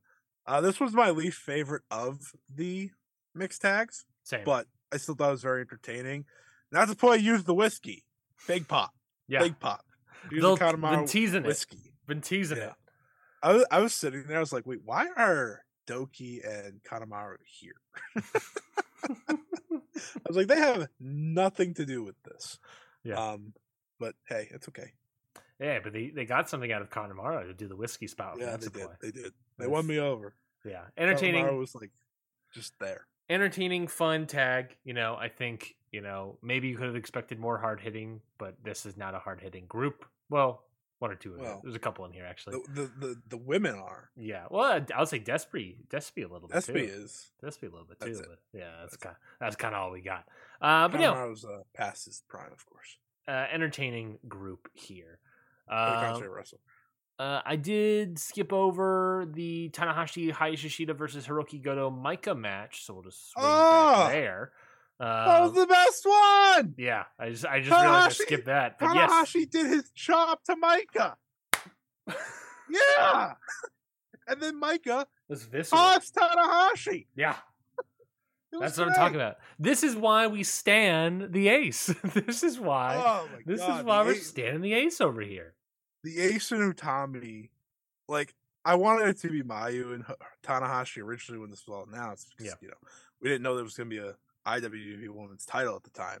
I wanted it to be those two and then Okada and Utami, and I still want that match. If they ever do this again, they should just go with that. Um, but Utami and Tanahashi were great together. Yeah. absolute stars. They rocked out after the match because they won, of course, on the stage you know, Tanahashi stops Utami at the top, and they're like, "Wait one second. Hands her the air guitar, and they just start doing it. I was like, "This is this is this is why I watch this shit." Um, Tanahashi was- knew what really good. Tanahashi knew his role in this, this Yeah. match. Yeah, Tanahashi's great. Yeah. shocking. You know, um, I I tweeted out during the match because I was like, hmm, like New Japan's pissed me off tonight. And then I wrote, Utami has more world titles than Goto. And people just were like, whoa, hey now, hey now. What was that for? I was like, just saying. Just want to point it out. Um, but this was actually the best of the three. It was fast paced, hard hitting. I liked that they let the mixed tags kind of break down yeah. and just let them start chucking at each other once in a while. Mhm. You know, you got back to the the basis, but that was fun. You didn't- you didn't just be like a WWE match where you're like, oh, Got- separation. Gotta get times. out. Gotta get out of the ring. Get out of here. Yeah, this was great. Uh, this was my second, no, third favorite match tonight. I forgot Ospreay and Shota happened. Yeah, this match was really, really good. Uh, Michael, You said you didn't see it. I did see this match. They said you just skipped it. Which one did you skip? I didn't skip any of them. What did you? What did you I don't know what you're talking about, my man. Oh, you oh you skipped it in the review. yes. My yes, bad. yes, yes. I was very confused. Yes. I was Uh, very confused. Uh, this match was good. I thought Michael looked really good here. Uh, I love uh, Tanahashi uh, keeping up the uh, the idea of like you know just wrestling can just be whatever you want it to be. uh, and I also love that just the continuous year long feud with Tanahashi and Goto uh, just Yeah. continued once more on this show Yeah. for some reason. It did. Uh, After but not seeing them wrestle for like eons, they're like, "Yeah, we're just gonna keep putting you two together." All of a sudden, sure, sure. Maybe that's Wrestle Kingdom. Maybe that's the Wrestle Kingdom match. that would be so weird. Uh, but yeah, this is this was another good, fun, uh, solid Well- match. Tanahashi and Shota versus Goto and Tsuji. That would make way too much sense. They're not going to do that, but that would make way too much sense. It- it- it- yeah, whether or not they want to bring Yota back, in CMLL now? he is, he is. I believe he's, I believe he debuted over the weekend. If I'm not mistaken. He's just Yota. Uh, Julia, Zack Sabre Jr. defeated Shuri and Tom Lawlor. Uh, I think this was another, again, another fun so match. fun. Another fun match that uh, uh, you got a lot of fun shenanigans with Julia and uh, Zack Sabre Jr. Uh, fun shenanigans uh, with Tom Lawlor, I'm and then so and then you get a little tag team reunion in the middle of this match as well. They just decided to beat the shit out of Tom. They're like they're beating. great. So it's, Julia and, Shuri hitting each other. Tom's like, no, no, you can't do that, my partner. And Shuri and Julia are like, no, no, no, you can't do that with us. And then just beat the crap out of Tom Lawlor. it was great. Um, Tom, you know, was having the time of his life. Mhm. Um, Shuri said after the match, the next time they team up, and I was like, when is that going to be? That's great. That's great, um, that she, they both need to wear the Daisy Dukes. And I was like, that's hilarious. Hey, New Japan, New Japan strong, baby. Let's do it. I know, I know. Yeah, I mean, it was it was a lot of fun. Yeah. The, the, that's what you got from mixed tags, and I think it. And that's these are the reasons I'm happy if they bring back crossover. Like this was the whole point of the show. I felt like, Yes. um, you know, when Shuri and Julie just started kicking them on the outside. so funny. Uh, and I was like, man, they're just gonna. And what, did Julia slap the shit out of Tom? Is that how that started? Because you know, Shuri moved. Yeah, yes. Shuri Yes. got brought back by Tom. Julia slapped him, and they just started attacking. Because he, he slapped him, he sold it. Then he got kicked in the leg. Turned around, I was like, "What the hell?" And then got thrown into the ring. Got thrown into the turnbuckle. Zack also said he aspires to be in DDM, and I've never connected with Zack Sabre Jr. more. I think we all connected Zack Sabre Jr. there. Uh, yeah, great chemistry between Zack Sabre Jr. and Julia as well. Uh, I thought, yeah, just this Yeah. is another great, solid, fun. Oh, four, four also great match. when they're leaving after they won, and Mm-hmm. you know, Zack's doing like the, oh, I'm gonna let Julia out, and Julia just stops and like, no, you can go. Mhm. Yeah, yeah, It's like, yeah, that's that's that sounds like Julia. they have a good energy. Um, uh, Azame, Lady C, Saya Kamatani defeated Himeka, Mai Sakurai, and Tekla. Uh, what did you think of this short little six woman tag? Good pace, good energy. Way to fit it in. Mhm. Um, Mhm. Tekla and Azumi did some really good stuff. Yeah. The hi- a little high high speed six person match. They did that with uh, Natsupoi and Kid too at the beginning of that tag match, and I was like, "This is what you got to be putting on these cards. This is what people are going to be like. Oh shit, what, Yeah. what, what am I missing here? because that's Um, that's the advantage, the difference really between Stardom is Yeah. that they can be they have the ability to do stuff like that. Yeah. You know, And uh, Saya, you know, did what we all knew she would, and hit a hit a special, pretty cool move to win. of She's course. undefeated in New Japan matches. Fun fact for you. Oh. They put her on all these cards because they want her to do that. Yes, to win to win and look great and be like Yeah. the Abushi. Four fifty Phoenix. They, you know, they finally told her like, hey, you know what? You don't have to do the Phoenix Splash every time, which is nice, you know, because she can do the other one. Yeah, and yeah, I think it's just one of these days she'll be somehow able to pull off like a six thirty. Uh, oh Jesus! and then yeah, that's the so- end of like- us all. Yeah, It's, yeah. I can't wait. Uh, Lio Rush, kind of already talked about this earlier. Lio Rush, Tomohiro Ishii, Yo Yoshihashi defeated the team of Dick Togo, Evil Sho, and Yujiro Takahashi. Like you said earlier, Lio Rush and Sh- and uh, Yo uh, have uh, pretty good chemistry, and it made pretty much pretty never wrestled together. yeah little little uh, tag league preview, and they have good chemistry for people Oh, that haven't wrestled before. So it makes me excited for that team going into Super Juniors Tag League tomorrow. Yeah, um, them and uh, Ace and Bey are who I'm most looking forward to. Um, and then, uh, is Titán coming back? Yes, Yes. I believe he is, and he is part This of is the, like junior tag league's pretty good. pretty good. Pretty good. Pretty Kushida good. and Kevin Knight. That's kind of exciting. I think Kevin Knight's uh really good too. I love um, Kevin Knight. I found that he's from Atlanta. Uh, oh, and so I was like like, yeah, I was like, all right, he just jumped up ahead in my loving Kevin Knight world, you know. All of a I sudden, Lindaman was in this. yeah, Lindaman and Alex Zayne, if I'm not mistaken, because Alex Zayne is weirdly Strong Hearts affiliated. Oh yeah, because he was in Gleat that one time. Yeah, and I think he teamed with Strong Hearts in Gleat as well. There'll be a Uh, lot of good matches on the show. Yeah, no, it should be. Uh, there's some fun stuff. I don't think it's you know it's it's you know tag league stuff, so people tend to walk away from it. But I think there's some fun stuff, uh, especially What's in the, the, juniors. opening? Lio Rush and Yo versus Akira and TJP tomorrow. to open That should be you know talking about high speed. Yeah, Titán and Bushi versus Chris Bey, Ace Austin. Oh, we're cooking. We're cooking early. All right, hell yeah. All right, cool.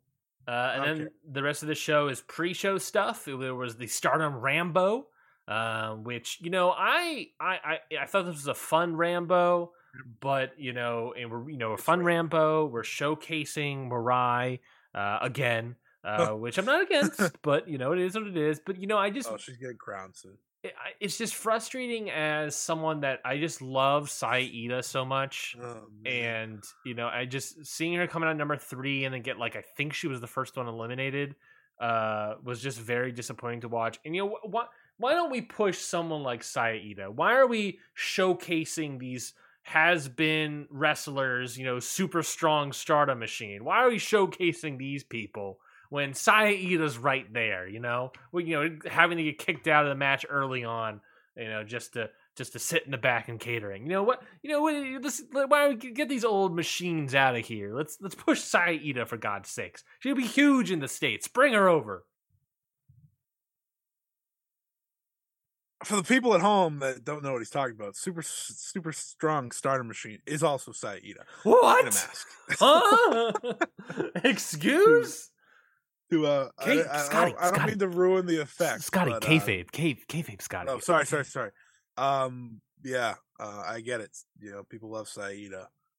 Um, I, I, don't- I don't know what you want me. I don't. I don't know what you want. me. I want you to call up Rossy. I want you to tell him to book Saida in a better spot. If I'm calling up Rossy, I'm we're having a bigger conversation about bigger things. I'm sorry. Um, Going back to the conversation about the IWGP Women's, yeah, look, Rossy, you got to put the title on Kairi, so because you, got to get Sasha Banks into this promotion somehow. You know, you you entice her with Kairi. Sasha Banks to stardom. Then you know what I'll say. It's a good. It was a good idea. But until that happens, I'm not saying it's a good idea. Um, yeah, the Rambo's fun. Mhm. Mirai went in at number one and won the whole damn thing because of course she did. Who is she? Ric Flair? Also, in the midst of all of it, no one, no, I don't know if many people pay attention, but Saki Kashima pinned like seven people Yeah, yeah, during like one entrance. yeah, I was like, "What is happening in that ring?" I was like, "Oh, she's eliminating everyone." yeah. And who was it that had like a super took forever with their entrance? Was it Tora? Uh, yeah, Um, she just didn't go in. yeah, just like, took forever, minutes. and they're like waiting on her to do a spot, if I'm not mistaken. Uh, and they're just in the ring, just stuck there, like, all right, come on. Um, you know, yeah, fun little match. And then the other pre-show match here was LA Dojo, Gabriel Kidd, Alex Coughlin, and Kevin Knight. Clark Connors defeated the team of Yuto Nakashima, Ryohei Oiwa, Kosei Fujita, and the new young lion, Oskar Leube. Leube, Leube Big bald guy. big bald- big bald guy, tall bald guy. Didn't realize how tall he truly was. Um, but what did you think of? No, I'm not going to ask because we all know what we thought of this match. It was a fun match. But what did you think of Oskar here uh, as the newest young lion? Um, obviously, super green, first match officially. Um, but uh, what did you think of Oskar here? Um, I thought he was fine. I thought the LA Dojo looked great, Mhm. especially. I thought they looked awesome. I, Um, I felt he had a good intensity. yeah, for sure. It felt like us against them, which Mhm. you know we know that's Gabriel Kidd's mindset, anyways. So, Mhm. uh, not shocking. Yeah. But I, I I enjoyed it. Thought it was a lot of fun, which is uh kind of what you want with these matches. You just you don't you don't ask for a lot. You just want them to go out there and uh deliver a fun little opener. And uh Kevin Knight's gonna be a star, by the way. Do you think I had this thought while watching it? Do you think that the LA Dojo um, team group faction is is going to slightly stunt the you know star building of all these LA Dojo guys? Or do you like there had do you feel like there is a, a star amongst the pack? Right now it really feels like a group of guys uh, in the LA Dojo faction. Yeah. I think Clark could be something. I Mhm. think he's starting to show that. Um, and any time he's gotten the opportunity, he has shown that as of late. But I definitely do think the uh, idea of a faction of a bunch of guys that train together can hurt them all Mhm. because you you kind of want to supplant yourself among the best of that group, Yeah. and like that's kind of what Yu is doing, right? He's left that in a lot of ways to go and work in other companies, Mhm. and they don't really do that. Gabe Kidd goes to Rev Pro, Yeah, but That's that's, about because he, lives there. So, Right. Yeah. Um, you know, Kevin Knight's still a legitimate young lion, so I think he doesn't really matter right now. Mhm. You know, he's still going in all black trunks and stuff. Yeah. But like Clark Connors, he, Alex Coughlin, they could get stuck if they don't move on, try something else, right? Mhm. So I think that's a good, uh, good question, and we'll have to see if they keep that up because I don't know. I feel like you should just be doing showcases with between them, not them teaming. Yeah, I agree. I, I I- don't know if it's necessarily doing it now. It's just a fear, uh, a potential Right. question, fear that I have. Uh, Yeah, 'cause it's in the back of my head. Technically, what three of them are graduated? yeah, we got uh, Coughlin, Connors. Uh, I guess Gabe Kidd's is too. Gabe Kidd, Karl Fredericks, technically. Uh, and and he Yeah. yeah, and maybe that was something he feared as well because he called himself what the lone wolf. You know, maybe that's something It- he feared as well. It'd be one thing if it'd be one thing if they were doing this as all young lions, but three of them aren't young lions anymore. So that's when it starts to hurt. So yeah, I think that's a good question. Um, I think that they're a good group for sure. Mhm. The LA Dojo group here, a lot of talent, but uh, you, you gotta you have to take some risks here. Get away from each other. Bet on yourselves, but not to the point of Karl Fredrickson leaving. Yeah, yeah. Well, uh, I guess we'll see how that all unfolds if it Who's, unfolds at um, all. are they all in tag league? Uh, all those, all that LA Dojo people. Let me let me Yeah. pull up the the tag league participants here because I got it right here. Perfect. Um, who do we Kevin got? Knight's with Kushida. hmm Clark Connors is with Taguchi, Great. which is funny. That's a Um, that's a fun butt group. I remember them having a fun match in the super super tag no super junior. I mean, Gabe Kidd and Alex Coughlin are together. makes sense. So there you go. All Alright. of them? I think that's all of them. I think that was all four of those I guys. think that is all of them. So, uh, two of them are two. It's not like they put Connors and Knight together. They're they're going with someone to learn from, right? So yeah. Well, I think that's good. Some when Kushida has to lose a match, he someone has to take the fall. Yeah, So- but I mean, having Kevin Knight learn from Kushida is great. I agree. I agree. Um, I completely agree. Well, let's move on. Let's uh, finish up the show here with Impact Overdrive. Happened. It was Impact Plus show last And Friday. everyone just shut off the show. so let's let's get a pulse check. Let's get a vibe check real quick. How are you after watching this Impact Overdrive show? How are you with Impact currently? We're always unlike the NWA where we have now officially sworn them off the year, um, never not not to return to- for next year. Uh, how's Impact still feeling feeling at with Impact? How are we how are we how give me a vibe check. And it's funny I said that because the first pay per view of the year next year is going to kill me because of the main event already. Mm-hmm. But you know, I, I thought about this today while I was watching. By the way, I did not get to watch the main event. I did not have time, All right. um, which stinks because I've I've seen the hype for it. I've been told by multiple people to watch it, which I will. I will probably watch it tonight. Um, but Impact for me is like you know how everyone like has an indie company that they love watching, like West Coast Pro, Defy. right like they all they, they get excited like that's their like little little company they get excited for i think that's what impact is for me because like anytime they have a big show i do get kind of excited because you know there's usually at least one or two matches on there Yeah. like this is impact to me is what gcw probably is to a lot of people that Hmm. makes sense Mhm. in that i have interest in a I different way, of course. In a different way. I follow along because it's interesting to me. Mhm. I'm not going to watch every show, but I'm going to try to keep. I'm going to try to keep up um, because I do think I do think Impact has a lot to offer, despite them booking themselves into scenarios I don't necessarily love all the time. yes. Uh, but you know, I watch this. Sh- I watch parts of the show, and it's like there's so much good here. Yeah. that they can, they can kill it whenever they want. It feels like, and I thought the show, you know, Overdrive on paper wasn't necessarily the best card they've put together. Mhm. They had some pretty good matches. Yeah, no, it was a you know, it's what Impact has going for it currently is I just feel like they never pick the right winners. I agree. Um I think I think what Impact has going for it currently is a low bar of expectations and they have enough talent and people in there to be able to constantly oversee that low bar.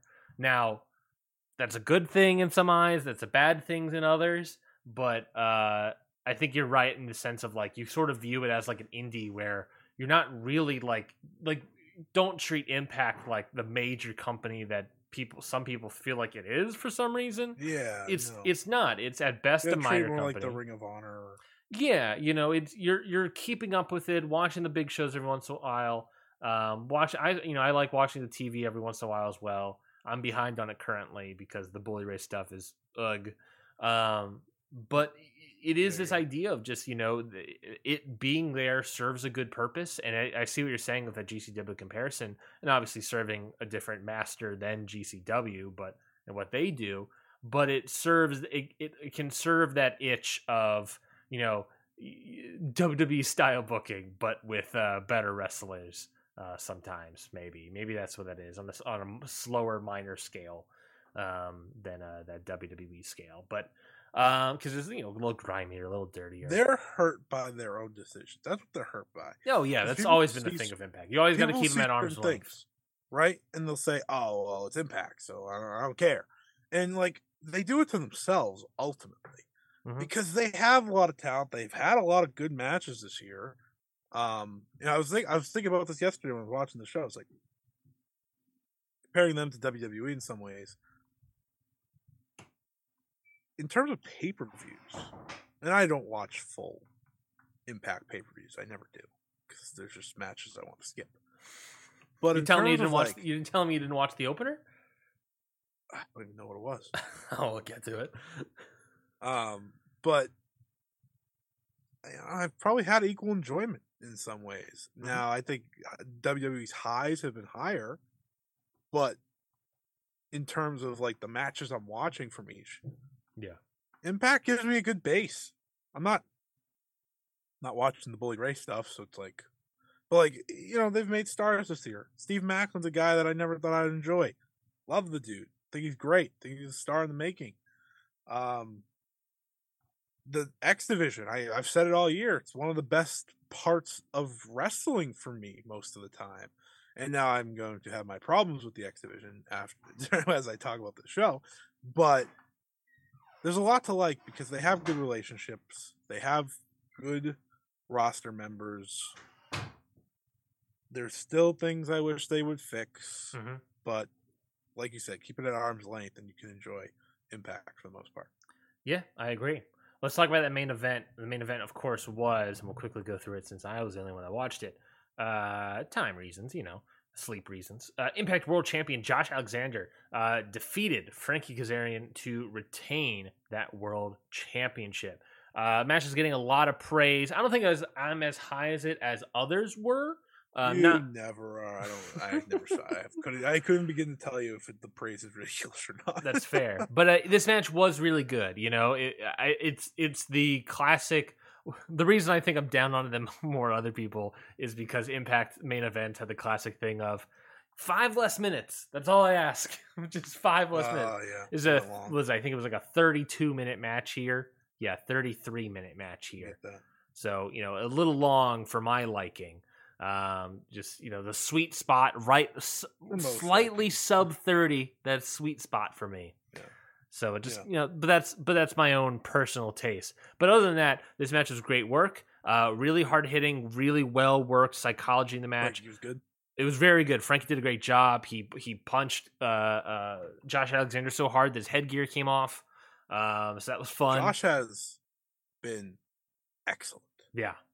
Yeah. Yeah. He's really good. He's really good. And I thought Kazarian was a really good ring general to bring out more of that in Josh Alexander. Uh, really well worked from these guys, just knocking knocking each other a little. There's that little bit there. You know, the story is that you know the the, the dual stories they've actually been telling, the yin and yang sort of stories they've been telling with uh, Frankie Kazarian and Bully Ray is uh both guys saying that they want to do everything they're doing with with well with respect and honor and being doing things the right way. And when Kazarian got to the mat you know he he he had an opportunity to maybe win this match. The referee was down.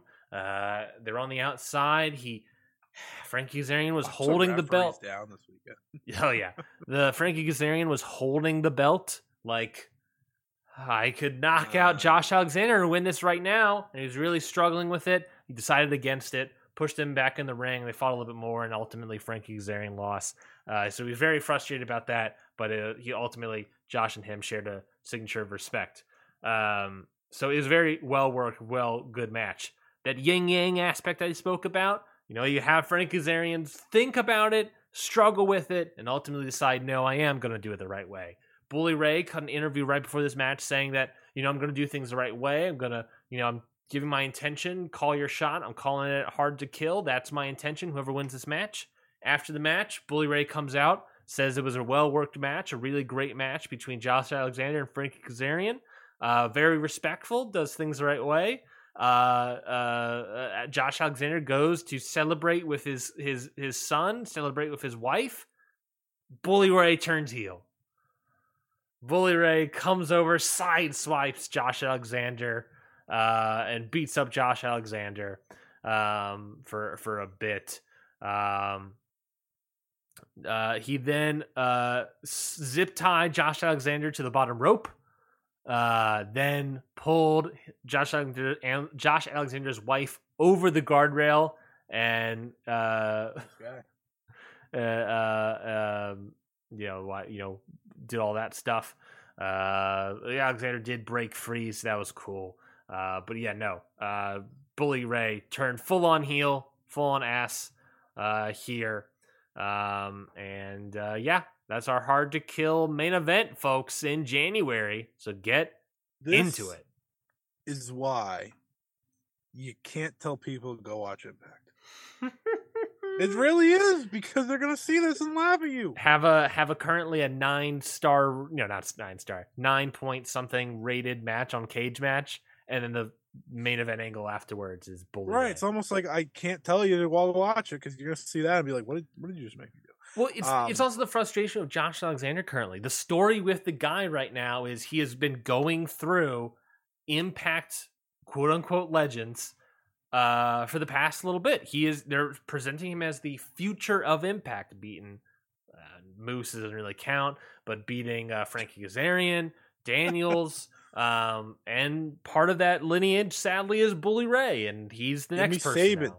Sabin is is is the part of that history. Shelley, um, Ishii. Did he beat Shelley? I think yeah, he did beat Shelley. Uh, Ishii is part. He part of that lineage. Um, No, that was just for fun. yeah, but uh, it, you know, this idea of you know, he's going through the lineage of impact uh, that is available right now, and sadly, Bully Ray is also available and part of that lineage. So to be able to tell the story with Josh Alexander, for some reason, we have to go down the Bully Ray road, and will we? You know- will I be there at Hard to Kill live? We'll find out. The credit I'll give Josh Alexander is that he's made the best of matches I've doubted him in, if that makes sense. Mhm. Not doubted him, but doubted the match, right? Yeah. So I I I had doubt heading into that Eric Young match. That was really good. Had doubt going to that Eddie Edwards match. Thought that was one of the best Impact matches of the year. That was phenomenal. Yeah, uh, because I hadn't seen Eddie be Eddie in a very long time. Mhm. Um, and I'm sure I'll feel the same way after this Frankie Kazarian match. It's just, Yeah. he's he is a almost designed like a puro world champion Yes. in the way that his matches go. But man, does he not have that much help? if that makes sense. Like, Yeah. The irony of him going use- through the lineage of Impact Wrestling roster is anyone beyond that is use their roster. Mm. That's their problem. Yeah. they'll always be their problem. Well like they're they're intending for his Josh Alexander's journey to be, you know, going through this group of guys uh, Yeah. uh going through that history, going through that lineage, but while you're doing that, you're you know, you're doing basically monster of the week for Josh Alexander, but who's the next guy, right? Uh, This is all great and cool and stuff, but eventually you have to have a next guy, and I wish we who's who's that guy? Who's that guy in Impact? It should be Steve Macklin. I agree, but he lost and lost the call your shot gauntlet to Bully Ray, and he's now feuding with like Tommy Dreamer. So I don't. Uh, he's on ice right now. You know, he's on ice right now. So He he should have been. He should be the guy being built up to beat Josh, and I think he will be. Mhm. But putting him on ice is always risky, and they did that with Josh too. They put Josh on ice. I did. I did. It is what it is. is what it is. Uh, semi-main event Impact Knockouts Championship match. Jordynne Grace defeated Masha Slamovich in a last knockout standing match to retain the title. Hell of a weekend for women's wrestling, folks. Hell of a weekend. You know, I I haven't I didn't talk about uh, Gold Rush, but you know, Stardom did their damn thing. Uh, we talked about Toni Storm, Jamie Hayter doing the damn thing. Jordynne Grace and Masha Slamovich did the damn thing. Yeah. Uh, Yeah.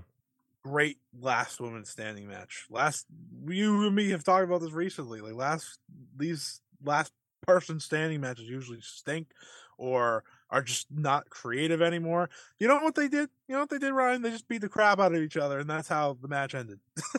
that, like that's what they did. Very simple. Um, the muscle buster through the door, insanity. Masha, the only problem I have with this match is that they didn't put the title on Masha. Mm-hmm. My only problem. Because now it's like, oh, you built her up and then you just push her to the side. Uh, Masha's so good. She's so good. They put her to the side, but I think this feud has given her enough. She's still like a She rookie. can be a baby face. Maybe, yeah. She's gonna be a baby face champion, I think now. she's still a rookie very much in the Impact audience's eyes. So I think this Yeah. match proved enough She's of good, her. though. You know, because right before this, she was feuding with Madison Rayne, Tennille Dashwood, and Giselle Shaw. You know, so I Two of think them are gone. two of them are gone. So I think this idea of like we're you know this uh, was a, a feud to help establish Masha Slamovich to the audience. And losing last one standing isn't that big of a deal. Yeah, especially They've had the- supposedly they've had three fantastic matches now because the PWG one supposedly was even better than uh the Bound for Glory one per Dave. I'll be the judge of that, Dave. What do you know about matches, Dave? Um, You might know something. I don't know. you have an I don't idea. know. Uh, but these two have great chemistry. Jordynne Grace has really improved Mhm. as a wrestler. Mhm. Um, yeah, I mean the sad part is the the road is to Mickie James versus Jordynne Grace, which is just ridiculous. But whatever. Yeah, yeah. We'll we'll, we'll Get Nick Aldis in this company, huh? Ooh, Nick. Aldis versus Josh Alexander. Maybe that's the move. That makes sense. Maybe Nick Aldis is the move. Race for Impact. That's uh one of the shows I one of the podcasts I listen to weekly with uh JD, JD right? and Yeah. Mike. Yeah. Um they're really good. They, that's how I keep up with Impact now because Mm-hmm. I'm not watching TV shows obviously. But they they're really good because they tell me what's good and what's bad because they don't you know they're not going to just sit there and be like Impact saviors or whatever. Um but they were talking they brought up the Nick Aldis thing and how he could be that guy for um for Josh since there's no big clear heel uh to beat him. And I was like, that that is a good one. Yeah. Yeah. As Nick Aldis though, not as Magnus. Comes in as Nick Aldis. Yeah, no, you come. I I don't think they'll be doing the Magnus gimmick. Pretty funny though. Nick Aldis. Brutus Magnus. Uh, next up down the card, Trey Miguel defeated Black Taurus to officially end the tournament for the Impact X Division title. So it is Trey Miguel, your new X Division champion. Uh, you know, this tournament really showcased the greatness that Black Taurus is. Uh, and for some reason, they went with Trey Miguel again. I don't know why. I don't know why. But he turned heel. That's that's why, I guess. What do you think?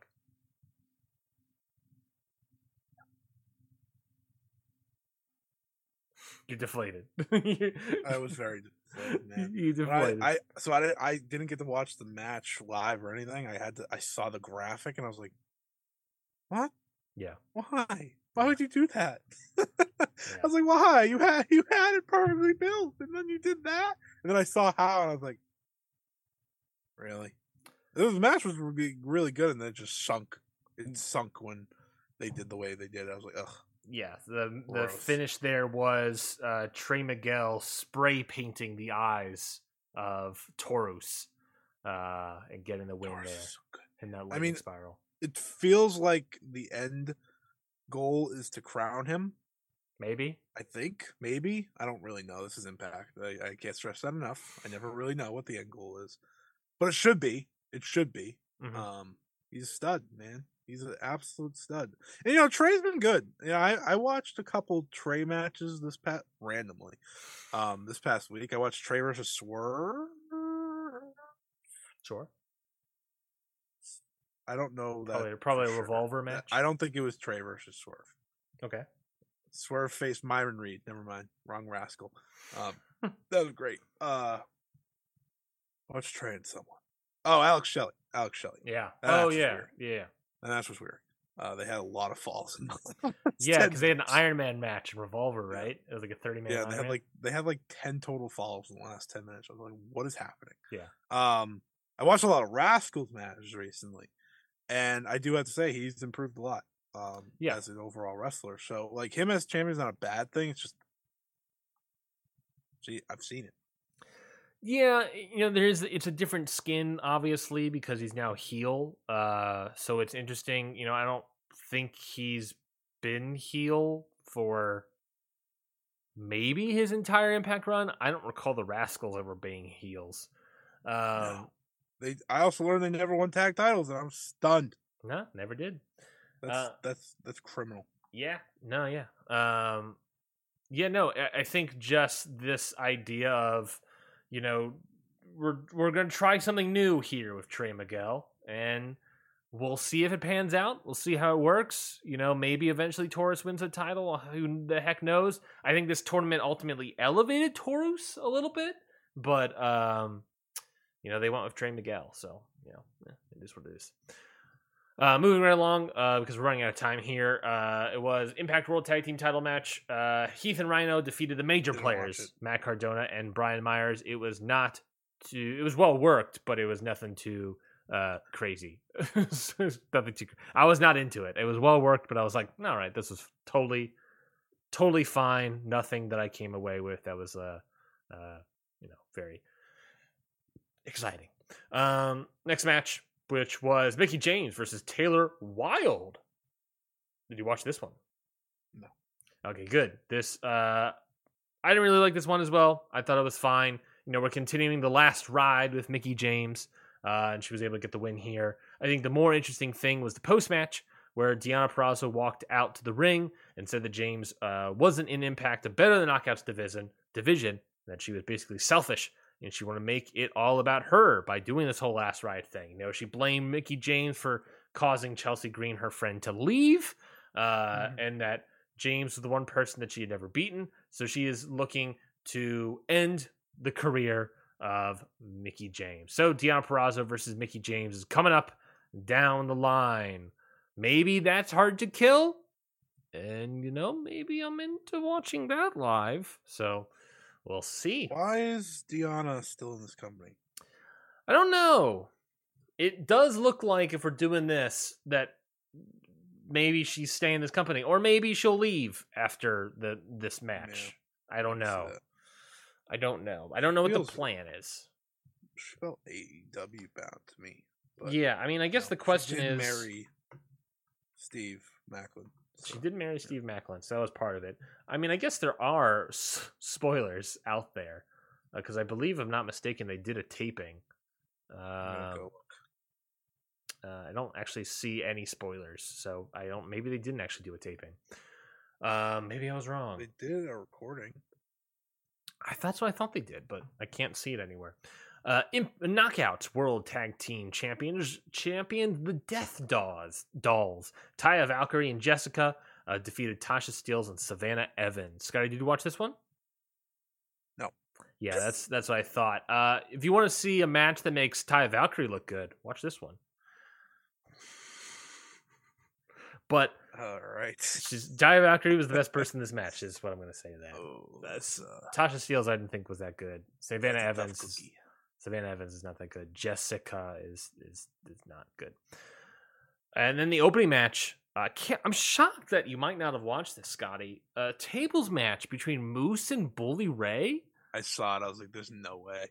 Yeah, There's no way. There's no way I could do it." it your it was your classic Bully Ray booking and match layout of her tables match. You know the the finish, clo- you know closing finish area was uh uh you know uh Moose uh moved Ray and basically consistent. yeah basically uh Bully Ray fell into a, a table and it broke but the referee didn't count it because Moose wasn't the agitator really and causing Bully Ray uh, to do it. Because if anything, if anyone love the thing that Bully Ray loves about matches is technicalities, and the technicality of Moose not really being the one to put uh, Bully Ray through the table is what caused Moose to think he won, but ultimately he didn't, and ultimately Bully Ray would put Moose through a table.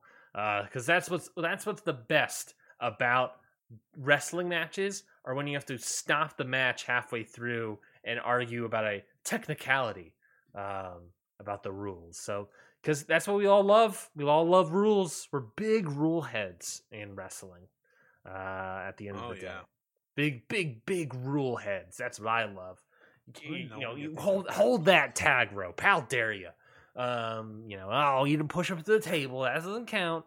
Uh, oh, she got in a nine. She didn't get in a nine, ten. No, she got counted out. You know, no, it didn't count.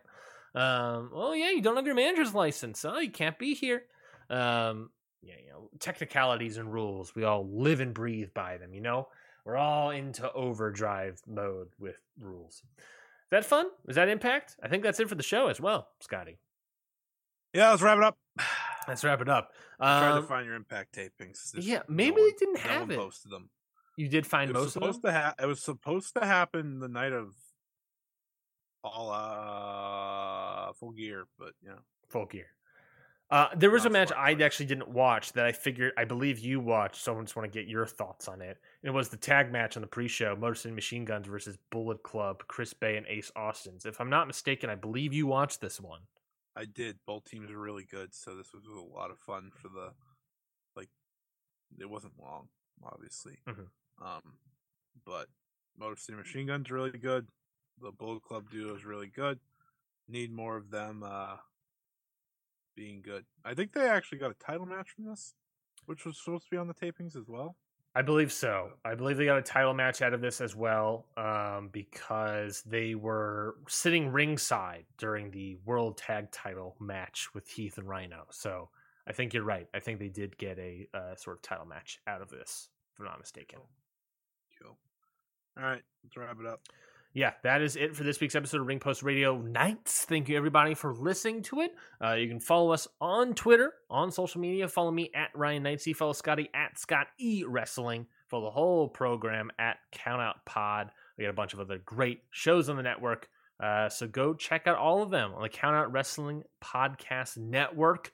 Uh, Ring Post Radio is wherever you get podcasts. You can subscribe to it. Please, we greatly appreciate if you can subscribe to make sure you get the show every time it hits your feed. We also have a Patreon, patreon.com forward slash count pod. If you want to hear our AEW full gear thoughts immediately after it happened, you can listen to them on the Patreon, patreon.com forward slash count pod. Again, it's available on all tiers $1, $5, $10. You can listen to our thoughts there, but obviously you get a lot more stuff with the $5 tier, a lot more stuff in the $10 tier. Uh, $1 tier is just a little, little sexy little preview. Is that something? I don't like sexy little preview. Uh, uh, a little tease for that. I guess it's sexy little preview is a tease. Um, anyways, Scotty, uh, any plugs for the fine folks at home? And what was your match of the week that we didn't discuss? So good luck, bud. Match of the week: uh, Shuri versus Tommy from Gold Rush, easily. Um, maybe my second favorite match they've ever had. Mhm. Actually, definitely my second favorite match they've ever had behind the big one, which is impressive. Um, plugging, just follow me at Scott E Wrestling. I have some interviews coming out, and Oh, we lost your audio just that last bit there. I don't know what happened there. I accidentally pressed the space bar, so it um, yeah. Well, that's it. Goodbye. So long. Well, I was also going to say, uh, uh, follow us on Instagram, uh, just in case. Ah, yeah. Twitter explodes. Yeah. Do you want to plug your Instagram? Do you know what their uh, Instagram handle is? It's the same exact thing as Twitter. Scott E Wrestling.